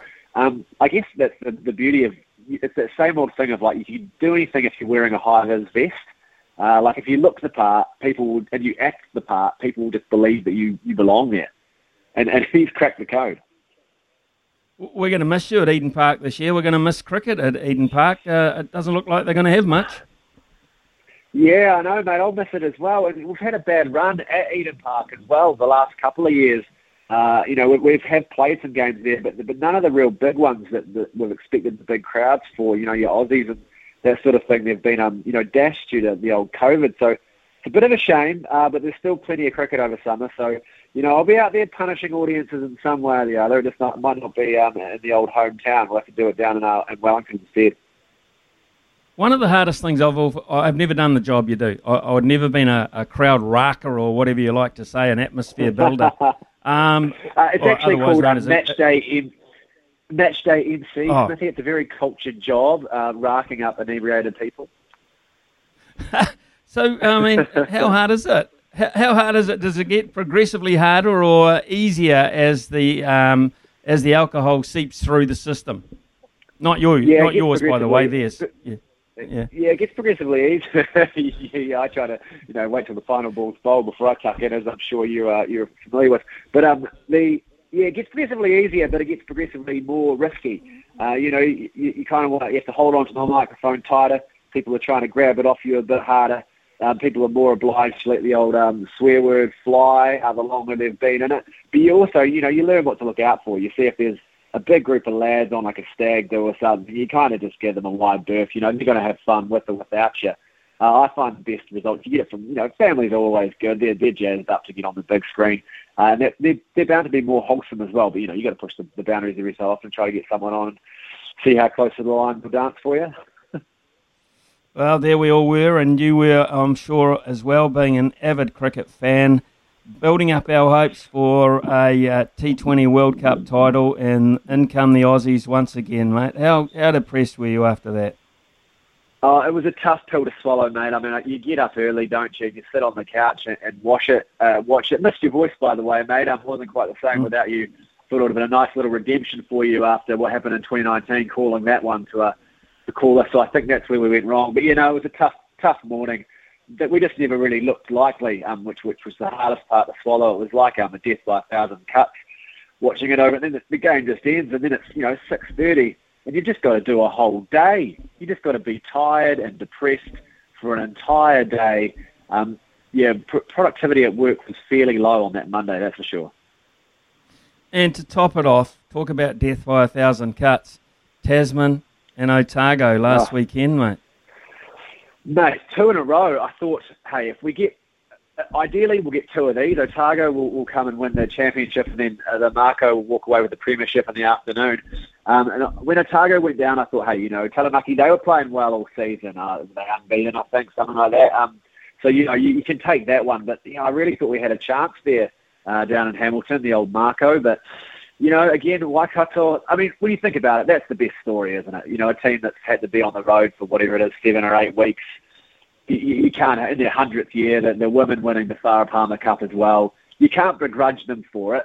Um, but you know, I did begrudge them for it on the night. I'll tell that much. But, I thought to myself, hey, I'll wake up early and watch the ABs win.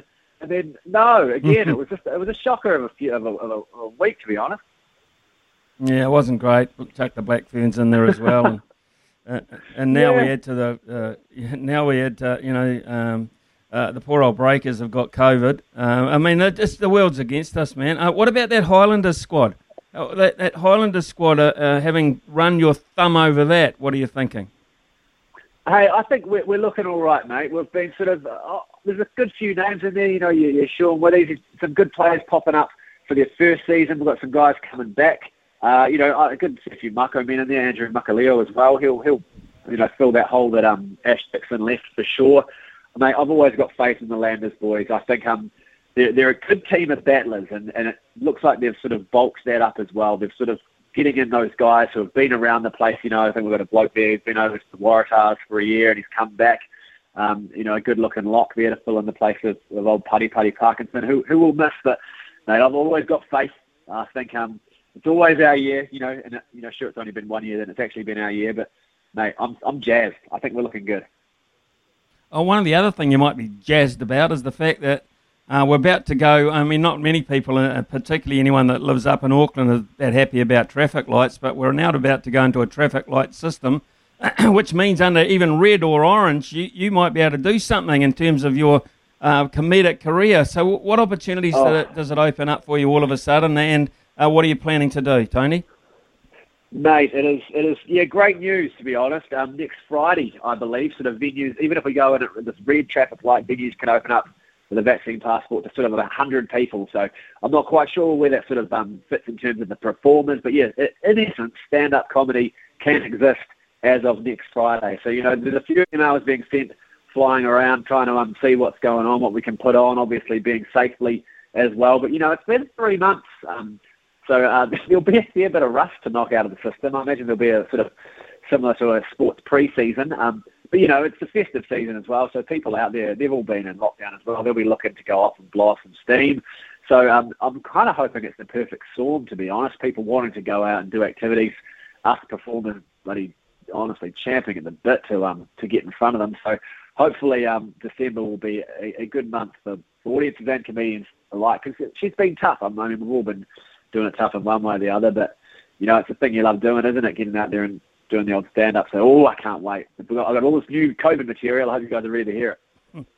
Well, get in the nets, mate. Get in front of the mirror. Get in the nets. Get in front of the bowling machine. Yeah. I'm, I'm, I'm not sure what your I'm not sure what your uh, your uh, equivalent of that is, but I suggest you prepare because you will, of course, be in hot demand. Hey, thanks very much for your time again this this morning, Tony. Love talking to you. No worries, Smithy, mate. Appreciate it and all the best. Yeah, cheers, uh, Tony Lyall. There, folks. We have uh, a comedian every week, and uh, next week we might even be able to talk to one who who, has worked. That'd be cool. Uh, it's 11.52 here. Uh, when we come back, uh, Staffy before midday.